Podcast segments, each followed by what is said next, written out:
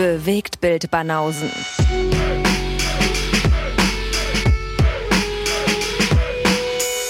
Filme, Kino und Serien, bis ihr kotzt.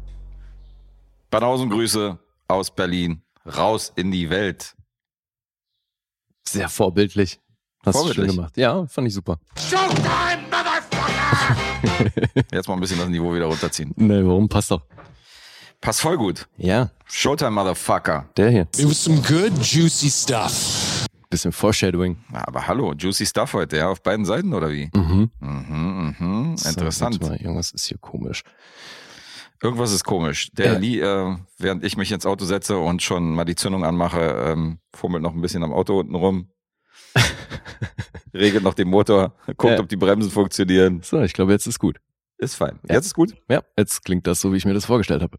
Schön, schön. Ja, unser, wir wissen ja, unser Technikbeauftragter, der hört das sofort raus, wenn da irgendwas nicht stimmt. Der, das sind eigentlich die Sachen, die man im Vorfeld machen sollte, ne? Aber jetzt ist schon passiert. Bei sind wir mittendrin. Bei mir jetzt mit so einem iPhone-Lautsprecher würde ich, keine, würde ich keinen Unterschied haben. Ja. Ich denke, so ist alles okay. Hast du gerade nicht gehört, dass wir ein bisschen anders klangen? Doch, aber ich dachte, es liegt vielleicht daran, dass wir zu einer anderen Uhrzeit aufnehmen, weil wir, wir klingen vielleicht um 11 Uhr morgens und um 14 Uhr und um 20 Uhr anders. Mhm. Nach dem Kaffee, nach dem Aufstehen. Ja, gut, das Und so ist weiter. schon dramatisch gewesen. Nee, aber hoffe ich mal, dass sich das eben nach Mischen äh, auch noch beides gut anhört. Werden wir sehen. Ja. So, jetzt haben wir hier schon Episode 182. Mit unseren Supporter-Episoden sind wir und dem ganzen anderen Kram, den wir so machen, sind wir, glaube ich, schon längst jetzt über 300, ne? Ja, da sind wir, da sind wir über 300, klar. Wir hatten ja auch eine Kino, ähm, so ein Kinoformat am Anfang, was wir dann getrennt haben von den Heimkino-Geschichten. Da sind 21 Folgen, wir hatten Specials, Mhm. Da sind äh, Supporter-Specials und irgendwelche Interviews und äh, mit Mattes und Co. Also wir sind auf jeden Fall über 300 Folgen. Da ist schon eine ganze Menge. Wenn du siehst, dass es Podcasts gibt, die irgendwie seit äh, 12, 15 Jahren auf dem Markt sind und auch so bei Folge 200 sind oder 180 oder 150, aber die haben halt auch nicht so eine Frequenz. Mhm. Na, ich habe das neulich auch gemerkt, als ich Kontakt hatte zu einem Freund, mit dem ich, äh, von dem ich jetzt länger nichts gehört habe und mit dem hatte ich das letzte Mal intensiv Kontakt, kurz bevor wir mit dem Podcast angefangen haben. Da habe ich mit ihm noch die Idee besprochen Hm. und dann hat er jetzt eben neulich ähm, auf irgendwas bei Social Media reagiert, weil er eben auch mitbekommen hat, so ey, über 180 Episoden, so Alter, okay. Und den Rest hat er nicht Ist mitbekommen. eine was Menge passiert in der Zwischenzeit, ja. Ja, ist auf jeden Fall eine Menge. Ist schon, ist schon viel. Aber Ja. es soll ja auch kein Prallen sein unsererseits. Es klingt immer so, als wenn wir, als wenn wir uns jetzt hier, als wenn wir so rumprallen, dass wir jetzt 180 Episoden haben. Wir sind einfach Idiots, die, äh, die einfach viel zu viel gucken und alles raus muss. Ja, eben, es ist einfach ein sehr, sehr zeitintensives Hobby. Ja. Für euch ist es ja auch zeitintensiv und zu hören. Insofern sind wir uns ja dankbar, dass wir da so viele, so viele Anhänger haben, die sich wirklich das ganze Zeug reinziehen, weil Total. die letztendlich Bekloppten seid ihr ja, weil Ja, eben, ihr hört euch das ja alles an. das ist schon hart, ja, ja, auf jeden Fall. Deswegen auf jeden Fall erstmal wieder ein ganz großes Lob in die Runde an alle, die hier so fleißig liken, kommentieren und das eben mit so einer Regelmäßigkeit hören und verfolgen. Mega gut. Ja, sämtliche Supporter und alle, die es noch werden wollen, liebste Grüße. Ja, das motiviert uns natürlich auch äh, immer weiterzumachen. Die Leute, die uns da die Treue halten und äh, die uns immer wieder hören, regelmäßig und Feedback geben und äh, Scheiße labern mit uns und uns so akzeptieren, wie wir sind, nämlich äh, ja, manchmal ein bisschen arrogant, manchmal ein bisschen äh, manchmal ein bisschen politisch nicht ganz korrekt. Aber äh, gut, die die uns hören, die wissen ja, wie wir ticken. Insofern, Und wir sind, Unterm Strich dann hier. All right, goddamn, sold. Ja, siehst du. Deswegen, Aber also für alle, die das tatsächlich auch noch machen möchten, uns unterstützen, die Links dazu findet ihr auf Social Media im Linktree. Ja, ja, sehr gerne. Wir werden mal demnächst auch mal, äh, habe ich mich mal, habe ich mal beschlossen, das habe ich dir noch gar nicht gesagt, werden wir mal einfach unsere Supporter mal aufrufen, dass sie, ähm, dass sie mal kurz einen Text schreiben für, für Social Media, warum die uns denn supporten. Das ist, äh, Oh Gott, und dann lesen wir das vor, oder was? nee, das posten wir dann. Ach so, So mit Verlinkungen und so. Ich habe nämlich, äh, geil, so ein bisschen Leserbrief. ja, das kam so, äh, das war so ein Tutorial bei Patreon und Steady, wo drin stand so Tipps. So, so macht man das richtig, ja. Und da war unter, den, unter 15 Punkten war einer, wo drin stand, frag eure Supporter, warum die euch supporten und verlinkt das auf Social Media. die sollen da ein, zwei Sätze zu schreiben. Meinte ich, okay, ist eigentlich ganz cool, kann man machen, weil es gibt ja einen Grund, warum die, äh, äh, warum die da extra bezahlen, um irgendwie Zusatzepisoden zu kriegen oder Lose reinzuschmeißen. Und insofern sollen die das mal in äh, Worte fassen. Okay. Natürlich nur die, die wollen. Wir werden euch jetzt nicht outen. Meinst du wirklich, dass das eine gute Idee ist? Ich find's gut. ja. Ja, wobei eben, also nach, nachdem die ja nicht sofort wieder abspringen, müssen wir irgendwas richtig machen. Oder meinst du, dass es vielleicht sind auch so ein paar dabei, die halt einfach Mitleid haben? Ja, dann sollen die das reinschreiben, dass sie Mitleid mit uns haben, weil die uns schon mal Fotos gesehen haben und sehen, was wir für Klamotten tragen. Insofern ist doch auch ein feiner Oh Grund. Mann, ey, das kann was werden, ey. Ja. Super. Ich Welcome to heaven, motherfuckers. Du weißt, wie das ist, ja. Wenn wir geile Ideen haben, dann setzen wir das auch sofort um. Mhm. Na, Geile ich bin gespannt Ja, auf haben- das Feedback. Wir haben bald unser Bewegtbild bei Nausenbash. Das war ja auch so eine geile Schnapsidee, die dann äh, total über unsere Köpfe hinausgewachsen ist. Ja, aber steht ja wieder an. Steht ja an, ja. Wir sind Ja. schon in Vorbereitung. Nicht, dass ihr denkt, wir pennen da. Also Mhm. viel zu tun diesen Ja. Sommer. Aber hallo. Ja, und nebenbei gucken wir noch Filme und Serien und äh, berichten darüber. Ja. Wir sind nämlich einer von diesen Podcasts, die nicht sich irgendwie ein fancy Format ausdenken, sondern wir labern einfach über Filme, die wir gesehen haben. Fertig. Das ist ein ganz einfaches Prinzip. Stimmt. Ja. Ja. Kurz runtergebrochen ist es genau das. Richtig. Wir analysieren nicht äh, politische Botschaften in Filmen und machen daraus irgendwie einen Podcast auf hohem Niveau. Nee, wir gucken uns ihren Scheiß an und lassen die Kacke dann auf euch raus. Mhm. Gutes Konzept, oder? das klang schon wieder so schwierig, aber gut. Schwierig. Ja, nee, ist hier. I absolutely love it.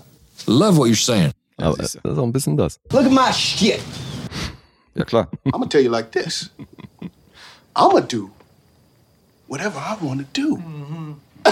Ja, da, Mhm. das ist das Konzept, klar. So sieht's aus. Ja. Und das machen wir heute auch. Mhm. Insofern, äh, die, die hier eingeschaltet haben, die kennen uns und die wissen, was sie erwartet. Und die, die jetzt zum ersten Mal einschalten, herzlich willkommen. Und äh, eventuell viel Spaß mit den anderen Podcasts. Genau. äh, wenn wir nicht euer Cup of Tea sind. Ja, richtet Grüße aus. Ja, gut, ähm, wir haben beschlossen, dass ich anfange. Ja, Und deswegen spreche ich jetzt mal über einen Film, das, der ist bei mir schon ein bisschen länger her. Jetzt hoffe ich mal, dass ich das mit der Handlung noch so ganz zusammenkrieg. ist das der, der rübergerutscht ist von der letzten Episode, weil wir da irgendwann los mussten? Nee, das so. ist eher schon so fünf, sechs Episoden her. Oh, Ist mir okay. jetzt aufgefallen, dass ich über den noch gar nicht gesprochen habe. Aber ich glaube, ich habe heute ein paar Filme, die, die ich schon länger hier rumliegen habe. Also die Rezension dafür, weil das eben schon eine Weile her ist, dass ich hier geguckt habe. Mhm. Aber über den Herrn haben wir schon des Öfteren gesprochen. Regisseur von diesem Film ist Jared Hess. Ganze 16 Credits und ähm, wir kennen alle Napoleon Dynamite. Ja. Und dieser Film ist auch von ihm. Wie die meisten seiner Filme hat er diesen auch geschrieben, zusammen mit seiner Frau, Jerusha Hess. Und ähm, die hat auch schon ein paar bei ein paar von seinen Sachen mitgeschrieben. Und unter anderem hat die dann auch noch, also er hat bei Napoleon Dynamite auch mitgeschrieben, aber die hat auch Austinland geschrieben. Kennst du das? Nee, sagt mir gar nichts. Ich, äh, den habe ich mal gesehen. Keine Ahnung warum, weil es eigentlich inhaltlich nicht so mein Stoff ist. Wobei es ist eigentlich ganz interessant. Also der Ansatz ist insofern interessant, weil der so ein bisschen mit diesem Jane Austen ähm, Ding spielt. Ach so. Ja, weil da geht's um so eine junge Frau, die geht in so ein, das ist wie so ein Vergnügungspark oder so ein bisschen wie Westworld, nur halt mit Jane Austen. Und das heißt Mhm. eben Austenland. Und da geht die da hin und dann ist es ja unterm Strich eine Rom-Com, aber äh, wusste ich nicht, dass die Frau von Jared Hess das Ding geschrieben hat. Jetzt geht's um diesen Film, aber nicht, sondern um den Film von 2009 namens Gentleman Broncos. Und ich meine, du hast ihn gesehen, ne? Äh, ich meine, der ist im Lostopf auf jeden Fall. Ja, das ist natürlich, das ist natürlich voll egal jetzt. Aber ähm, ich habe den gesehen, ja. Okay. Bist du sicher, dass er, ne, gehen wir nicht wieder darauf ein. Also dann unter Umständen ist er im Lostopf, dann weißt du, wen ich dann jetzt hier unfreiwillig glücklich mache? Äh, du machst, glaube ich, wenn ich es jetzt nicht ganz falsch tue, dann machst du ähm, Trucker Dave glücklich. Ja, na dann, Dave. Welcome to heaven, motherfuckers.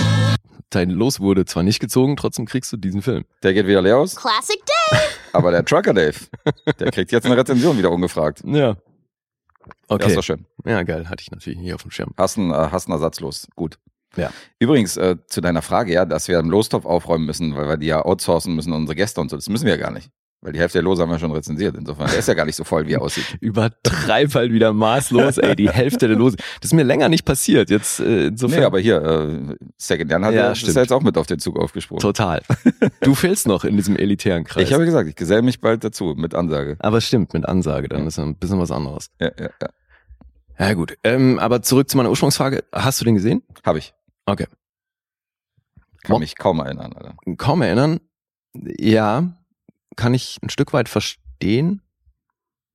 Aber ich erinnere mich, als ich das letzte Mal hier über einen Film von Jared Hess gesprochen habe, war nämlich schon auch so der Grundtenor, dass der nicht diese Magie hat von einem Jared Hess-Film. Mhm. Also Magie ist so ein Ding, aber der hat halt, also das, was er bei Napoleon, ja, eben so einen gewissen Charme, weil das, was Napoleon Dynamite und eben auch Nacho Libre solche Filme hatten, das war, ach, ich glaube, das war diese Komödie, ne, mit Zach Galifianakis, Mhm. Wo ich noch meinte, der ist halt so eigentlich sehr typisch Hollywood und hat so wenig von seiner, von seinem eigentlichen Charme und das hat Gentleman Broncos da, dafür wieder sehr, finde ich. Ja, das schon. Das stimmt. Man erkennt hier mehr den Jared Hess als, als bei der, die ist schon sehr konventioneller, die andere Komödie. Ja. Und hier hat man eben auch wieder diese schrillen, skurrilen Charaktere und insgesamt so ein Szenario, was halt schon eher so seine Handschrift trägt. Mhm. Über Nacho Libre habt ihr, äh, hast du mit Alessandro, glaube ich, geredet. Genau, ja. Als ich in äh, Tschechien war. Mhm. Das war ja, Richtig. das war ja noch, den fand ich ja noch richtig toll. Ja, den mochte ich auch. Ja, und Gentleman Broncos, den habe ich eben jetzt erst gesehen, obwohl er von 2009 ist, hat also eine ganze Weile gedauert. Mhm. Aber ist ja ein relativ kurzer Film, geht eine Stunde, 29 Minuten. Und es geht um Benjamin. Benjamin Purvis. Der lebt bei seiner Mutter, Judith. Und sie ist oh, ja so eine halt, die schon länger ohne Mann ist und ähm, sehr an ihrem Jungen hängt und die entwirft so kitschige Kleidung und hat so ganz strange Business-Ideen, macht dann auch noch so, so Popcorn-Kugeln, die sie dann verkauft, die aber so steinhart sind. Kornkugeln. Kannst dich nicht erinnern? Die macht so aus so, aus so Mais, macht die so Popcorn-Kugeln. Okay. Und die sind da als Snack, sollst du dann da so reinbeißen halt. Und das bröckelt aber ohne Ende und ist eigentlich voll der Rotz, aber ne, sie sagt halt, ist gesund und äh, will das an Mann bringen, ja. Und die haben, Eine geile Idee. ja, die sind dann beide aber noch in so einem, in so einem Geschäft angestellt, wo es halt Klamotten gibt. Und ähm, primär für Frauen. Und damit kommen die so über die Runden, aber sie hat eben parallel noch so ihre, ihre weirden Business-Ideen. Und Benjamin verbringt aber seine Freizeit mit dem Schreiben von Science-Fiction-Geschichten. Der ist halt ein recht introvertierter, introvertierter Typ und äh, flüchtet dann eben in solche Science-Fiction-Szenarien. Und während er die schreibt, sehen wir dann auch immer wieder, springen wir quasi in die Geschichte, die er schreibt und wir sehen die Geschichte Mhm. die da vonstatten geht. Und die Geschichte, die hier im Fokus steht, ist eine mit dem Titel Yeast Lords. Die hat er gerade zu Ende geschrieben. Und in, im Mittelpunkt von der Geschichte steht eben ein Typ namens Bronco. Und der ist eben sehr stark angelehnt an den toten Vater von Benjamin. Und deswegen ist das für ihn auch so ein bisschen Aufarbeitung des Ganzen. Und ähm, natürlich idealisiert er so ein bisschen diese Vaterfigur, die halt schon lange weg ist, über diesen Bronco in, in dieser Geschichte Yeast Lords. Und ähm, das ist dann so zwar ein sehr schräger, aber trotzdem sehr männlicher Typ, der dann mit so irgendwelchen Bösewichten eben um diese, um diese Hefeproduktion kämpft, um die es dann eben in Yeast Lords geht. Und dieser Typ wird gespielt von Sam Rockwell. Und das ist schon witzig, weil Sam Rockwell dann halt nur in dieser fiktionalen Geschichte in der Geschichte stattfindet. Mhm. Ja. Jetzt gibt's da so ein Autorencamp in diesem, in der Nähe von, wo Benjamin und Judith wohnen. Und Benjamin möchte natürlich unbedingt dahin, weil da äh, wurde angekündigt, dass da eins seiner großen Idole, also ein Science-Fiction-Autor, der soll da hinkommen und so eine Art Bootcamp halten, wo er eben den Autoren Tipps gibt und Hinweise, wie man besser schreibt und halt so ein bisschen Creative Writing auf Science-Fiction-Niveau. Dieser Typ, Chevalier, wird gespielt von Jermaine Clement, den wir ja auch schon des Öfteren hatten hier, so What We Do in the Shadows Mhm. und Co. Und der spielt eben hier so einen total extravaganten Science-Fiction-Autor, der halt auch immer glaubt zu wissen, wie der Hase läuft. Ey, als sie dann bei diesem Camp sind, das ist total lustig, ähm, lässt er sich immer wieder so Auszüge von den Geschichten der, der Teilnehmer vorlesen und kritisiert die dann halt aufs Härteste. Und dann da irgendwelche Namen vorkommen, sagt er, nee, nee, nee, der Name, nee, das, das funktioniert nicht, hallo. Und dann sagt er, du musst äh, bei Namen immer entweder ein Us dranhängen oder dann hat er halt so solche Endungen, die irgendwie die Go-To-Endungen sind für so Science-Fiction-Namen. Und dann sagt er immer, was er halt aus dem Namen stattdessen machen würde. Und ist halt da, also lässt er halt nichts anderes zu. Okay, Und, das äh, erklärt die, die Tagline wahrscheinlich. Vielleicht hat es was mit ihm zu tun. Ich habe gerade die Tagline gelesen und ich wusste nicht, was das, äh, wie ich das zuordnen sollte, aber das äh, Wie lautet denn die Tagline? Die habe ich mir nicht aufgeschrieben. Eines, Anus, Anus, Audius. Das sind die, genau. Das sind die Endungen, die du an den Namen dranhängen musst, Damit so ein bisschen äh, nach, damit es nach Science Fiction klingt. Ah, okay, siehst du. Echt, das ist die Tagline? Ja, das ist die Tagline. So immer mit Komma. Und ich so, hä? Okay, Was ist das für eine Tagline, Alter? das ist ja Ich wurde gar nicht großartig. schlau daraus, aber das erklärt es natürlich. Ja, das ist genau das. Sehr witzig. So, das sind halt die, die. Aber er spielt immer die Rolle, oder? So ein bisschen der, äh, der Arrogante, so dieser, dieser, der sich immer so ein bisschen für was Besseres hält. Ob jetzt Legion oder ich hatte ihn in Divorce, da spielt er auch einen, mit dem sie halt fremd geht. hm. Und ähm, der ist immer so ein bisschen der Besserwisser. So ein Tick. Ja, ja, gut, bei What We Do in the Shadows war er eher so ein bisschen der Rebelle, äh, rebellische Typ, ne? Da ist er ein bisschen rebellischer, genau. Aber ja, stimmt. Also es gibt hier auf jeden Fall, was so dieses, auch diese Art zu sprechen und so angeht, gibt's hier schon auch Parallelen zu Legion. Mhm. Voll. Ja, Klamotte sowieso. Kleiner Archetyp, ja. Ja. Aber ich mag den ja. Also ich finde es echt cool, wie er das spielt, weil es halt auch so sehr drüber ist, aber es passt total gut in dieses Jared Hess-Universum, finde ich. Mhm. Hast du Flight of the Concords eigentlich damals gesehen? Nee, Gar nicht, ja? Nee. Okay. Du? Nee, gar nicht. ja, aber will ich auch mal reingucken. Weil das war ja auch, glaube ich, so sein Durchbruch dann. ne? Ja, war ziemlich erfolgreich. Hat, viel, hat auf jeden Fall eine gute Fanbase, die Serie. Ja. Mhm.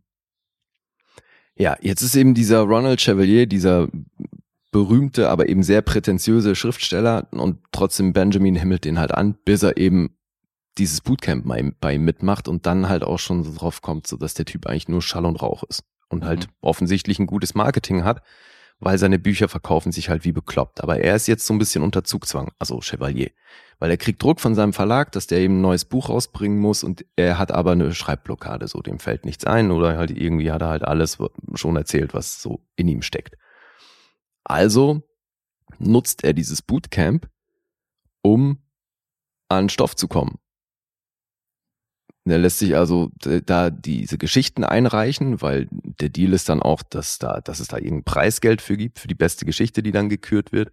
Mhm. Und so schnappt er sich die Geschichte von Benjamin, von der er ihm natürlich sagt, dass er sie total scheiße findet, ändert dann ein paar Namen.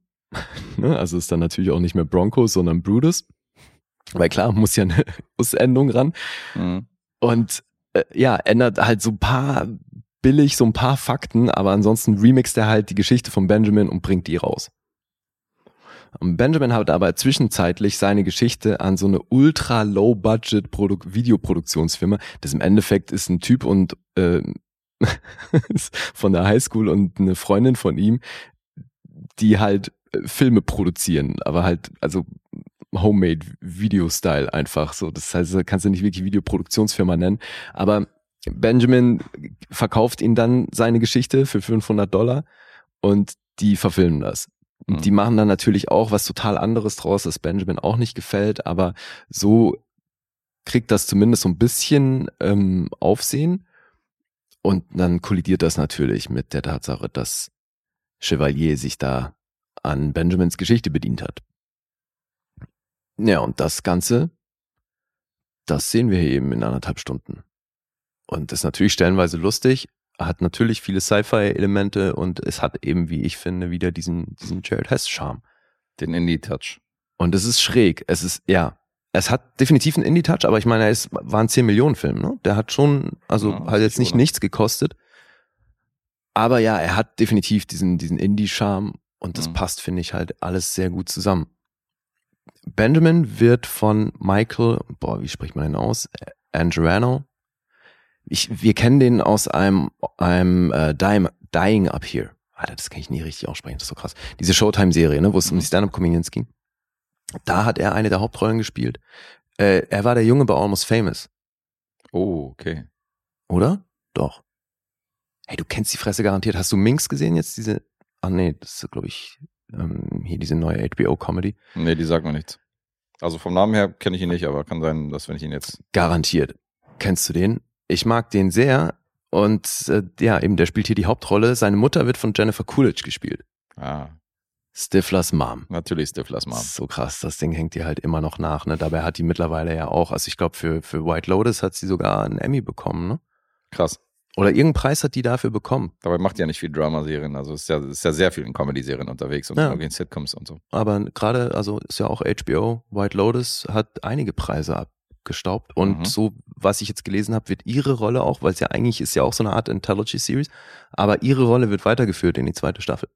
Naja. Obwohl es ja dann, glaube ich, in einem anderen Resort spielt. Oder es geht um andere Leute, die in dieses Resort kommen. Auf jeden Fall andere Geschichten. Mhm. Ja, und sie ist eben eine der wenigen Rollen, die übernommen wird. Dann haben wir noch in einer sensationellen Rolle Mike White. Alter, der Typ ist so witzig. Ey, Ich habe den so abgefeiert, mit was für Klamotten der hier ankommt. Und der spielt dann so einen Typ, der halt die Judith immer wieder angrebt. Mhm. Und dann kommt, will er sie beeindrucken und dann kommt er mit so einer äh, Schlange über der Schulter in so einem komplett weißen Outfit mit so blonden Locken. Schlecht, kommt er dann so an. Und sie, äh, ja, weiß halt nicht so richtig, was sie von dem halten soll, ne? Und er versucht dann irgendwie sexy dazustehen und dann kotzt ihm halt diese Schlange erstmal fett übers Outfit. Okay. Oh, er ist so eine Eins, ey. Ja, also, also, Schlange habe ich auch noch nicht gesehen. äh, Mike White fand ich dann doch äh, ziemlich cool. Mike White sagt mir auch nichts. Ja, schade. Aber die Figur von Chevalier, also hier Jermaine Clement, der hat die äh, seine Performance tatsächlich an einer realen Person orientiert. Weil es gibt einen Science-Fiction und Mike Fantasy. White. Den habe ich auch danach. Wie lustig ist das denn? Ach echt? Ja klar, hätte ich jetzt niemals vom Namen zuordnen können, aber ich Was, Mike White? Kannst du vom Namen nicht zuordnen, Nee, Alter? nicht. Und übrigens Parallele, ne? Weil von ihm stammt ja White Lotus. Ach so, stimmt. Ja, weil der macht auch hinter der Kamera viel, richtig. Und äh, krass. Ja, natürlich, aber den Namen hätte ich jetzt nicht zuordnen können, aber äh, lustig, weil mein nächster Film spielt auch mit. Okay. Nee, aber jetzt gerade, was der als Filmemacher auch macht, ist ja schon geil. Ja, ja, viel. Also Silicon Valley ist auch von ihm. Ja, ja, ja. Ja, nee, also macht schon gute Sachen. Und eben, also Jermaine Clement hat hier seine Performance Silicon Valley nicht von Mike Judge. Ja, nee, stimmt, ist Mike Judge. Aber, oh fuck, aber jetzt guck mal bitte nach, da, wegen White Lotus. Ich, jetzt bringe ich nicht, dass ich die Namen wieder durcheinander bringe, aber ich meine, White Lotus war von ihm. Es würde zumindest auch mit Jennifer Coolidge zusammenpassen. So, jetzt zum dritten Mal. Mhm.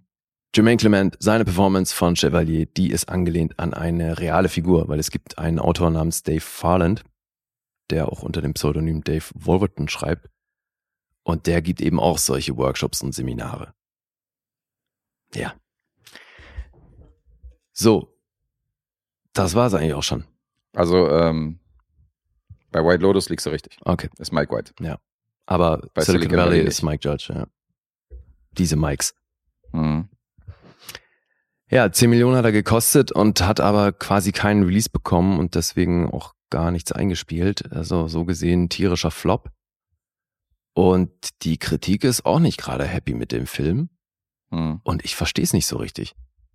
Weil ich habe hier halt wieder so ein Szenario bekommen, wie ich es von ihm echt mag. Wie ging's dir da? Ich fand ihn auch nicht doll offensichtlich, weil ich kann mich kaum erinnern. Also wann habe ich ihn gesehen? 2013 habe ich ihn gesehen. Ich habe ihn mit zweieinhalb Sternen bei Letterbox gelockt. Insofern wird er bei einer fünfeinhalb oder so gelegen haben. Kann mich null an den Film erinnern. Ich weiß gar nichts mehr. Ja, wobei mir ist neulich auch mal aufgefallen, ich glaube nicht, dass, ein, dass man sich gut an Filme erinnern können muss, wenn man ihn gut gefunden hat. Also das muss nicht im Umkehrschluss bedeuten, dass dann immer alles hängen bleibt, nur weil man das total gut fand. Nicht unbedingt. Nicht zwangsläufig. Weil ich kann mir halt vorstellen, dass so, weißt du, so Filme wie Coda oder so, da Mhm. weißt du in zwei Jahren nichts mehr drüber. Meinst du? Kann ich mir halt gut vorstellen, ja. Ich glaube, dass Filme, die so acht, bei, bei bei acht, neun Punkten und so liegen, sowas wie Coda, da wirst du, da wirst du schon in zwei, drei Jahren wirst du auch noch wissen, worum es da geht oder was das für Filme waren. Also Na, vielleicht nicht detailliert, aber wenn du dich so gut wie gar nichts mehr an einem Film erinnern kannst, dann ist, glaube ich, auch kein gutes Zeichen. Ja, Ich weiß nicht, aber es ist vielleicht ein Film, keine Ahnung. Der bei einem Rewatch ein bisschen besser abschneiden würde. Ich meine, das hatte ich auch schon ein paar Mal. Ja. Ja, ich war hier jedenfalls gut unterhalten. Mhm. Ich mochte das. Klingt so. Ja, fand den echt äh, sehr gut. Ist Und- hier ein bisschen versöhnlicher als ich. Kann nicht so richtig verstehen, warum der so abgestraft wird, weil also gerade im Metascore, ich kann jetzt mal zu den Punkten kommen. Mhm. 6,1 gibt's auf IMDb, Metascore ist hier bei 28. Oh, ist ja rot. Das ist ja ordentlich rot, er tritt in die Nüsse und auch auf Rotten Tomatoes, Alter. Vier von zehn von der Kritik, das sind gerade mal 20 Prozent Empfehlung Hm. Publikum in immerhin mit drei von fünf, aber auch das sind nur 44 Prozent Empfehlung. Also das ist alles schon dünn. Da ist Letterboxd fast noch versöhnlich. Sieht ähnlich aus wie auf IMDb. Hier 3,1 von 5. Ja, doll ist nicht und ich gehörte, wie gesagt, auch nicht zu den Fans. Krasser Scheiß. Hm. Ja gut, jetzt willst du den raten oder willst du den schieben? Nee, ich rate den. Okay. Aber du und äh, Trucker Dave scheint den ja zu mögen. Insofern, der Film hat ja seine Anhänger. Aber scheint ein bisschen zu spalten. Weißt du denn von Dave, wie er zu dem Film steht? Also wenn du sagst, wir scheinen den zu mögen. Äh, nee, ich weiß ja, ich weiß, dass er mir immer so ein bisschen dazu schreibt, wie er zu dem Film kam und dass er den irgendwie, Mhm. hat mir immer so ein, zwei Sätze dazu geschrieben, deswegen kann ich das immer gut zuordnen, von wem der Film äh, kam, so was die Losthoff-Geschichten angeht. Aber ähm, ich kann jetzt nicht genau sagen, was er genau dazu geschrieben hat, bevor ich ihn hier falsch zitiere. Ähm, ich sag, du bist bei einer 7,5. Ich bin sogar bei 8. Eine 8 sogar. Ja. Okay. Geschmeidige zweieinhalb Punkte Unterschied hier zwischen uns. Sehr gut. Hat's ja schon das ein oder andere Mal gegeben. Ja. So können wir mal einsteigen hier. in die Ja, doch. Episode. Also Gentleman Broncos ist für mich wirklich so ein bisschen das Anknüpfen an alte Filme von Jared Hess. cool. Es hat mir Mut gegeben, was so sein Schaffen angeht. Na dann. Ja gut, ist ja auch schon eine Weilchen her. Insofern. Naja, vor allem dieser Film, ähm, den du hier rezensiert hast, den ich dann irgendwann nachgeguckt habe, der war ja, glaube ich, danach, ne? Der war danach, ja. Ja. Das ist einer seiner neueren, deswegen sage ich ja, also, da hättest du dir wahrscheinlich noch Hoffnung gemacht, dass es wieder so in die Richtung geht. Aber jetzt nach 12, 13 Jahren kann man sagen, so viel in der Richtung hat er nicht mehr gedreht. Hm. Na, schade. Ja, gut. Aber ähm, danke an äh, Trucker Day für dieses Los. Scheint ja gut angekommen zu sein bei Lee. Geil, ey. Das da, ja, da können wir doch auch froh sein, dass das so rumgelaufen Kann ist, man froh oder? sein, dass ich den nicht gezogen habe. Hätte ich gesagt, naja, ich fand damals nicht gut, ich gucke ihn nochmal und zerreiß ihn dann. Ja, Für die wieder Scheiße. siehst du? So alles richtig gemacht. So ist er in richtigen Händen gelandet und du hast noch einen extra Film gut. Ja, aber ich sehe es schon kommen. Das darf ich mir jetzt wieder eine Weile anhören, dass ich einen Film gebracht habe, der eigentlich im Lostopf Nee, ist. das haben wir ja, das ist doch mittlerweile offiziell. Also da war es ja, wo wir dich verarscht haben, das war ja, das war ja alles so, da hatten wir das ja alles noch nicht so genau geregelt. Aber jetzt ist, jetzt steht es ja im Text sogar drin, dass die Leute einen Ersatzfilm kriegen, insofern. Okay. Easy. Ist ja auch dann. eine Art, den Lostopf abzuarbeiten.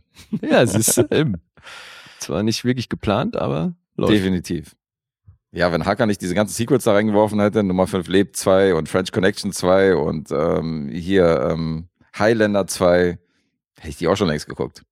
Und so. werde ich auch irgendwann mal. Also ich werde jetzt nicht warten, bis sie gezogen werden, sondern irgendwann sage ich so, so jetzt reicht's. Mhm. Ist mir scheißegal, muss Hackern halt einen anderen Film reinschmeißen. Scheißegal. It's truth o'clock.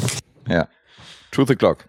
Kommen wir zum nächsten Film äh, mit Michael Christopher White im Cast. Sehr lustig. Wie, was, das ist sein vollständiger Name? Das ist ein vollständiger Name, ja.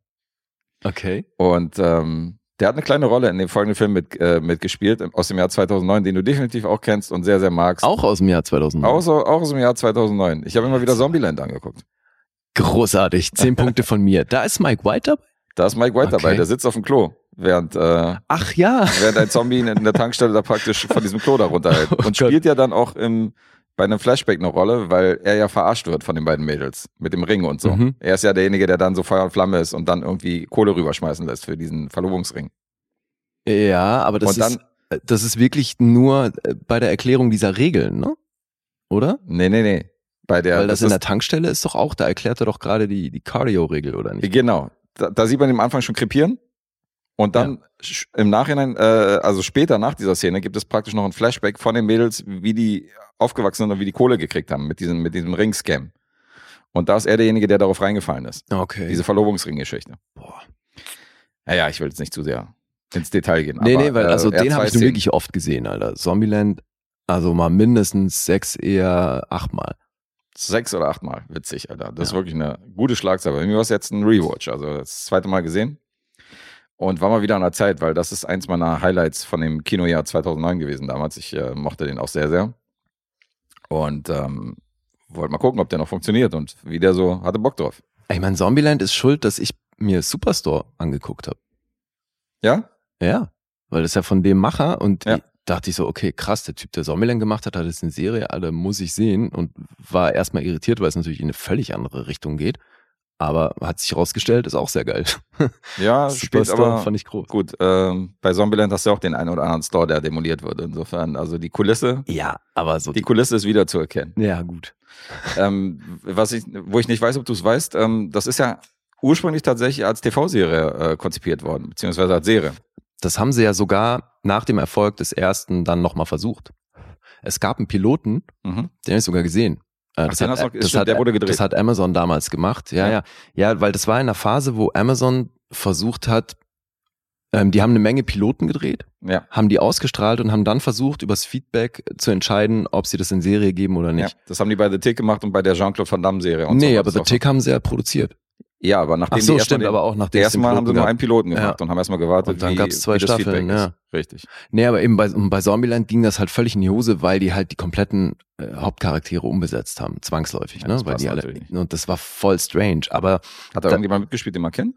ähm, ja, aber wirklich alles so B-Leute. Mhm. Aber doch, kennst du garantiert ein paar davon, kriege ich jetzt aber auch nicht mehr zusammen. Aber ähm, deswegen ist das Ma ja, Michael Christopher White im Hauptcast. nee, aber deswegen ist das ja im Film dann auch geblieben mit diesem Kill of the Week, weil Richtig. das Konzept war ja ursprünglich eine Serie. Ganz genau. Ja. Das Kill of the Week war für die TV-Serie eigentlich geplant und jeder, jeder Kill sollte praktisch äh, sich in einer Folge um, um, diesen, um diesen Kill of the Week drehen. Und ähm, John Carpenter hat ja Interesse bekundet, den Pilotfilm von der Serie zu drehen.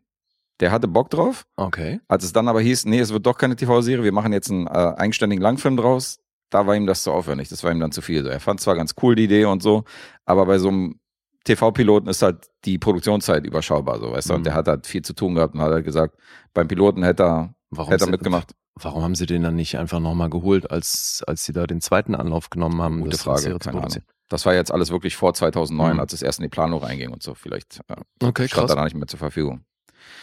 Und der Regisseur des Ganzen war Ruben Fleischer. Der ist ja mittlerweile gut in einer äh, Kommerzfilmspirale gelandet, hier mit Uncharted und Venom und was er so dreht. Und Mhm. damals hat er ja so mit 30 Minutes or Less, den fand ich ja tatsächlich auch sehr lustig. Ja.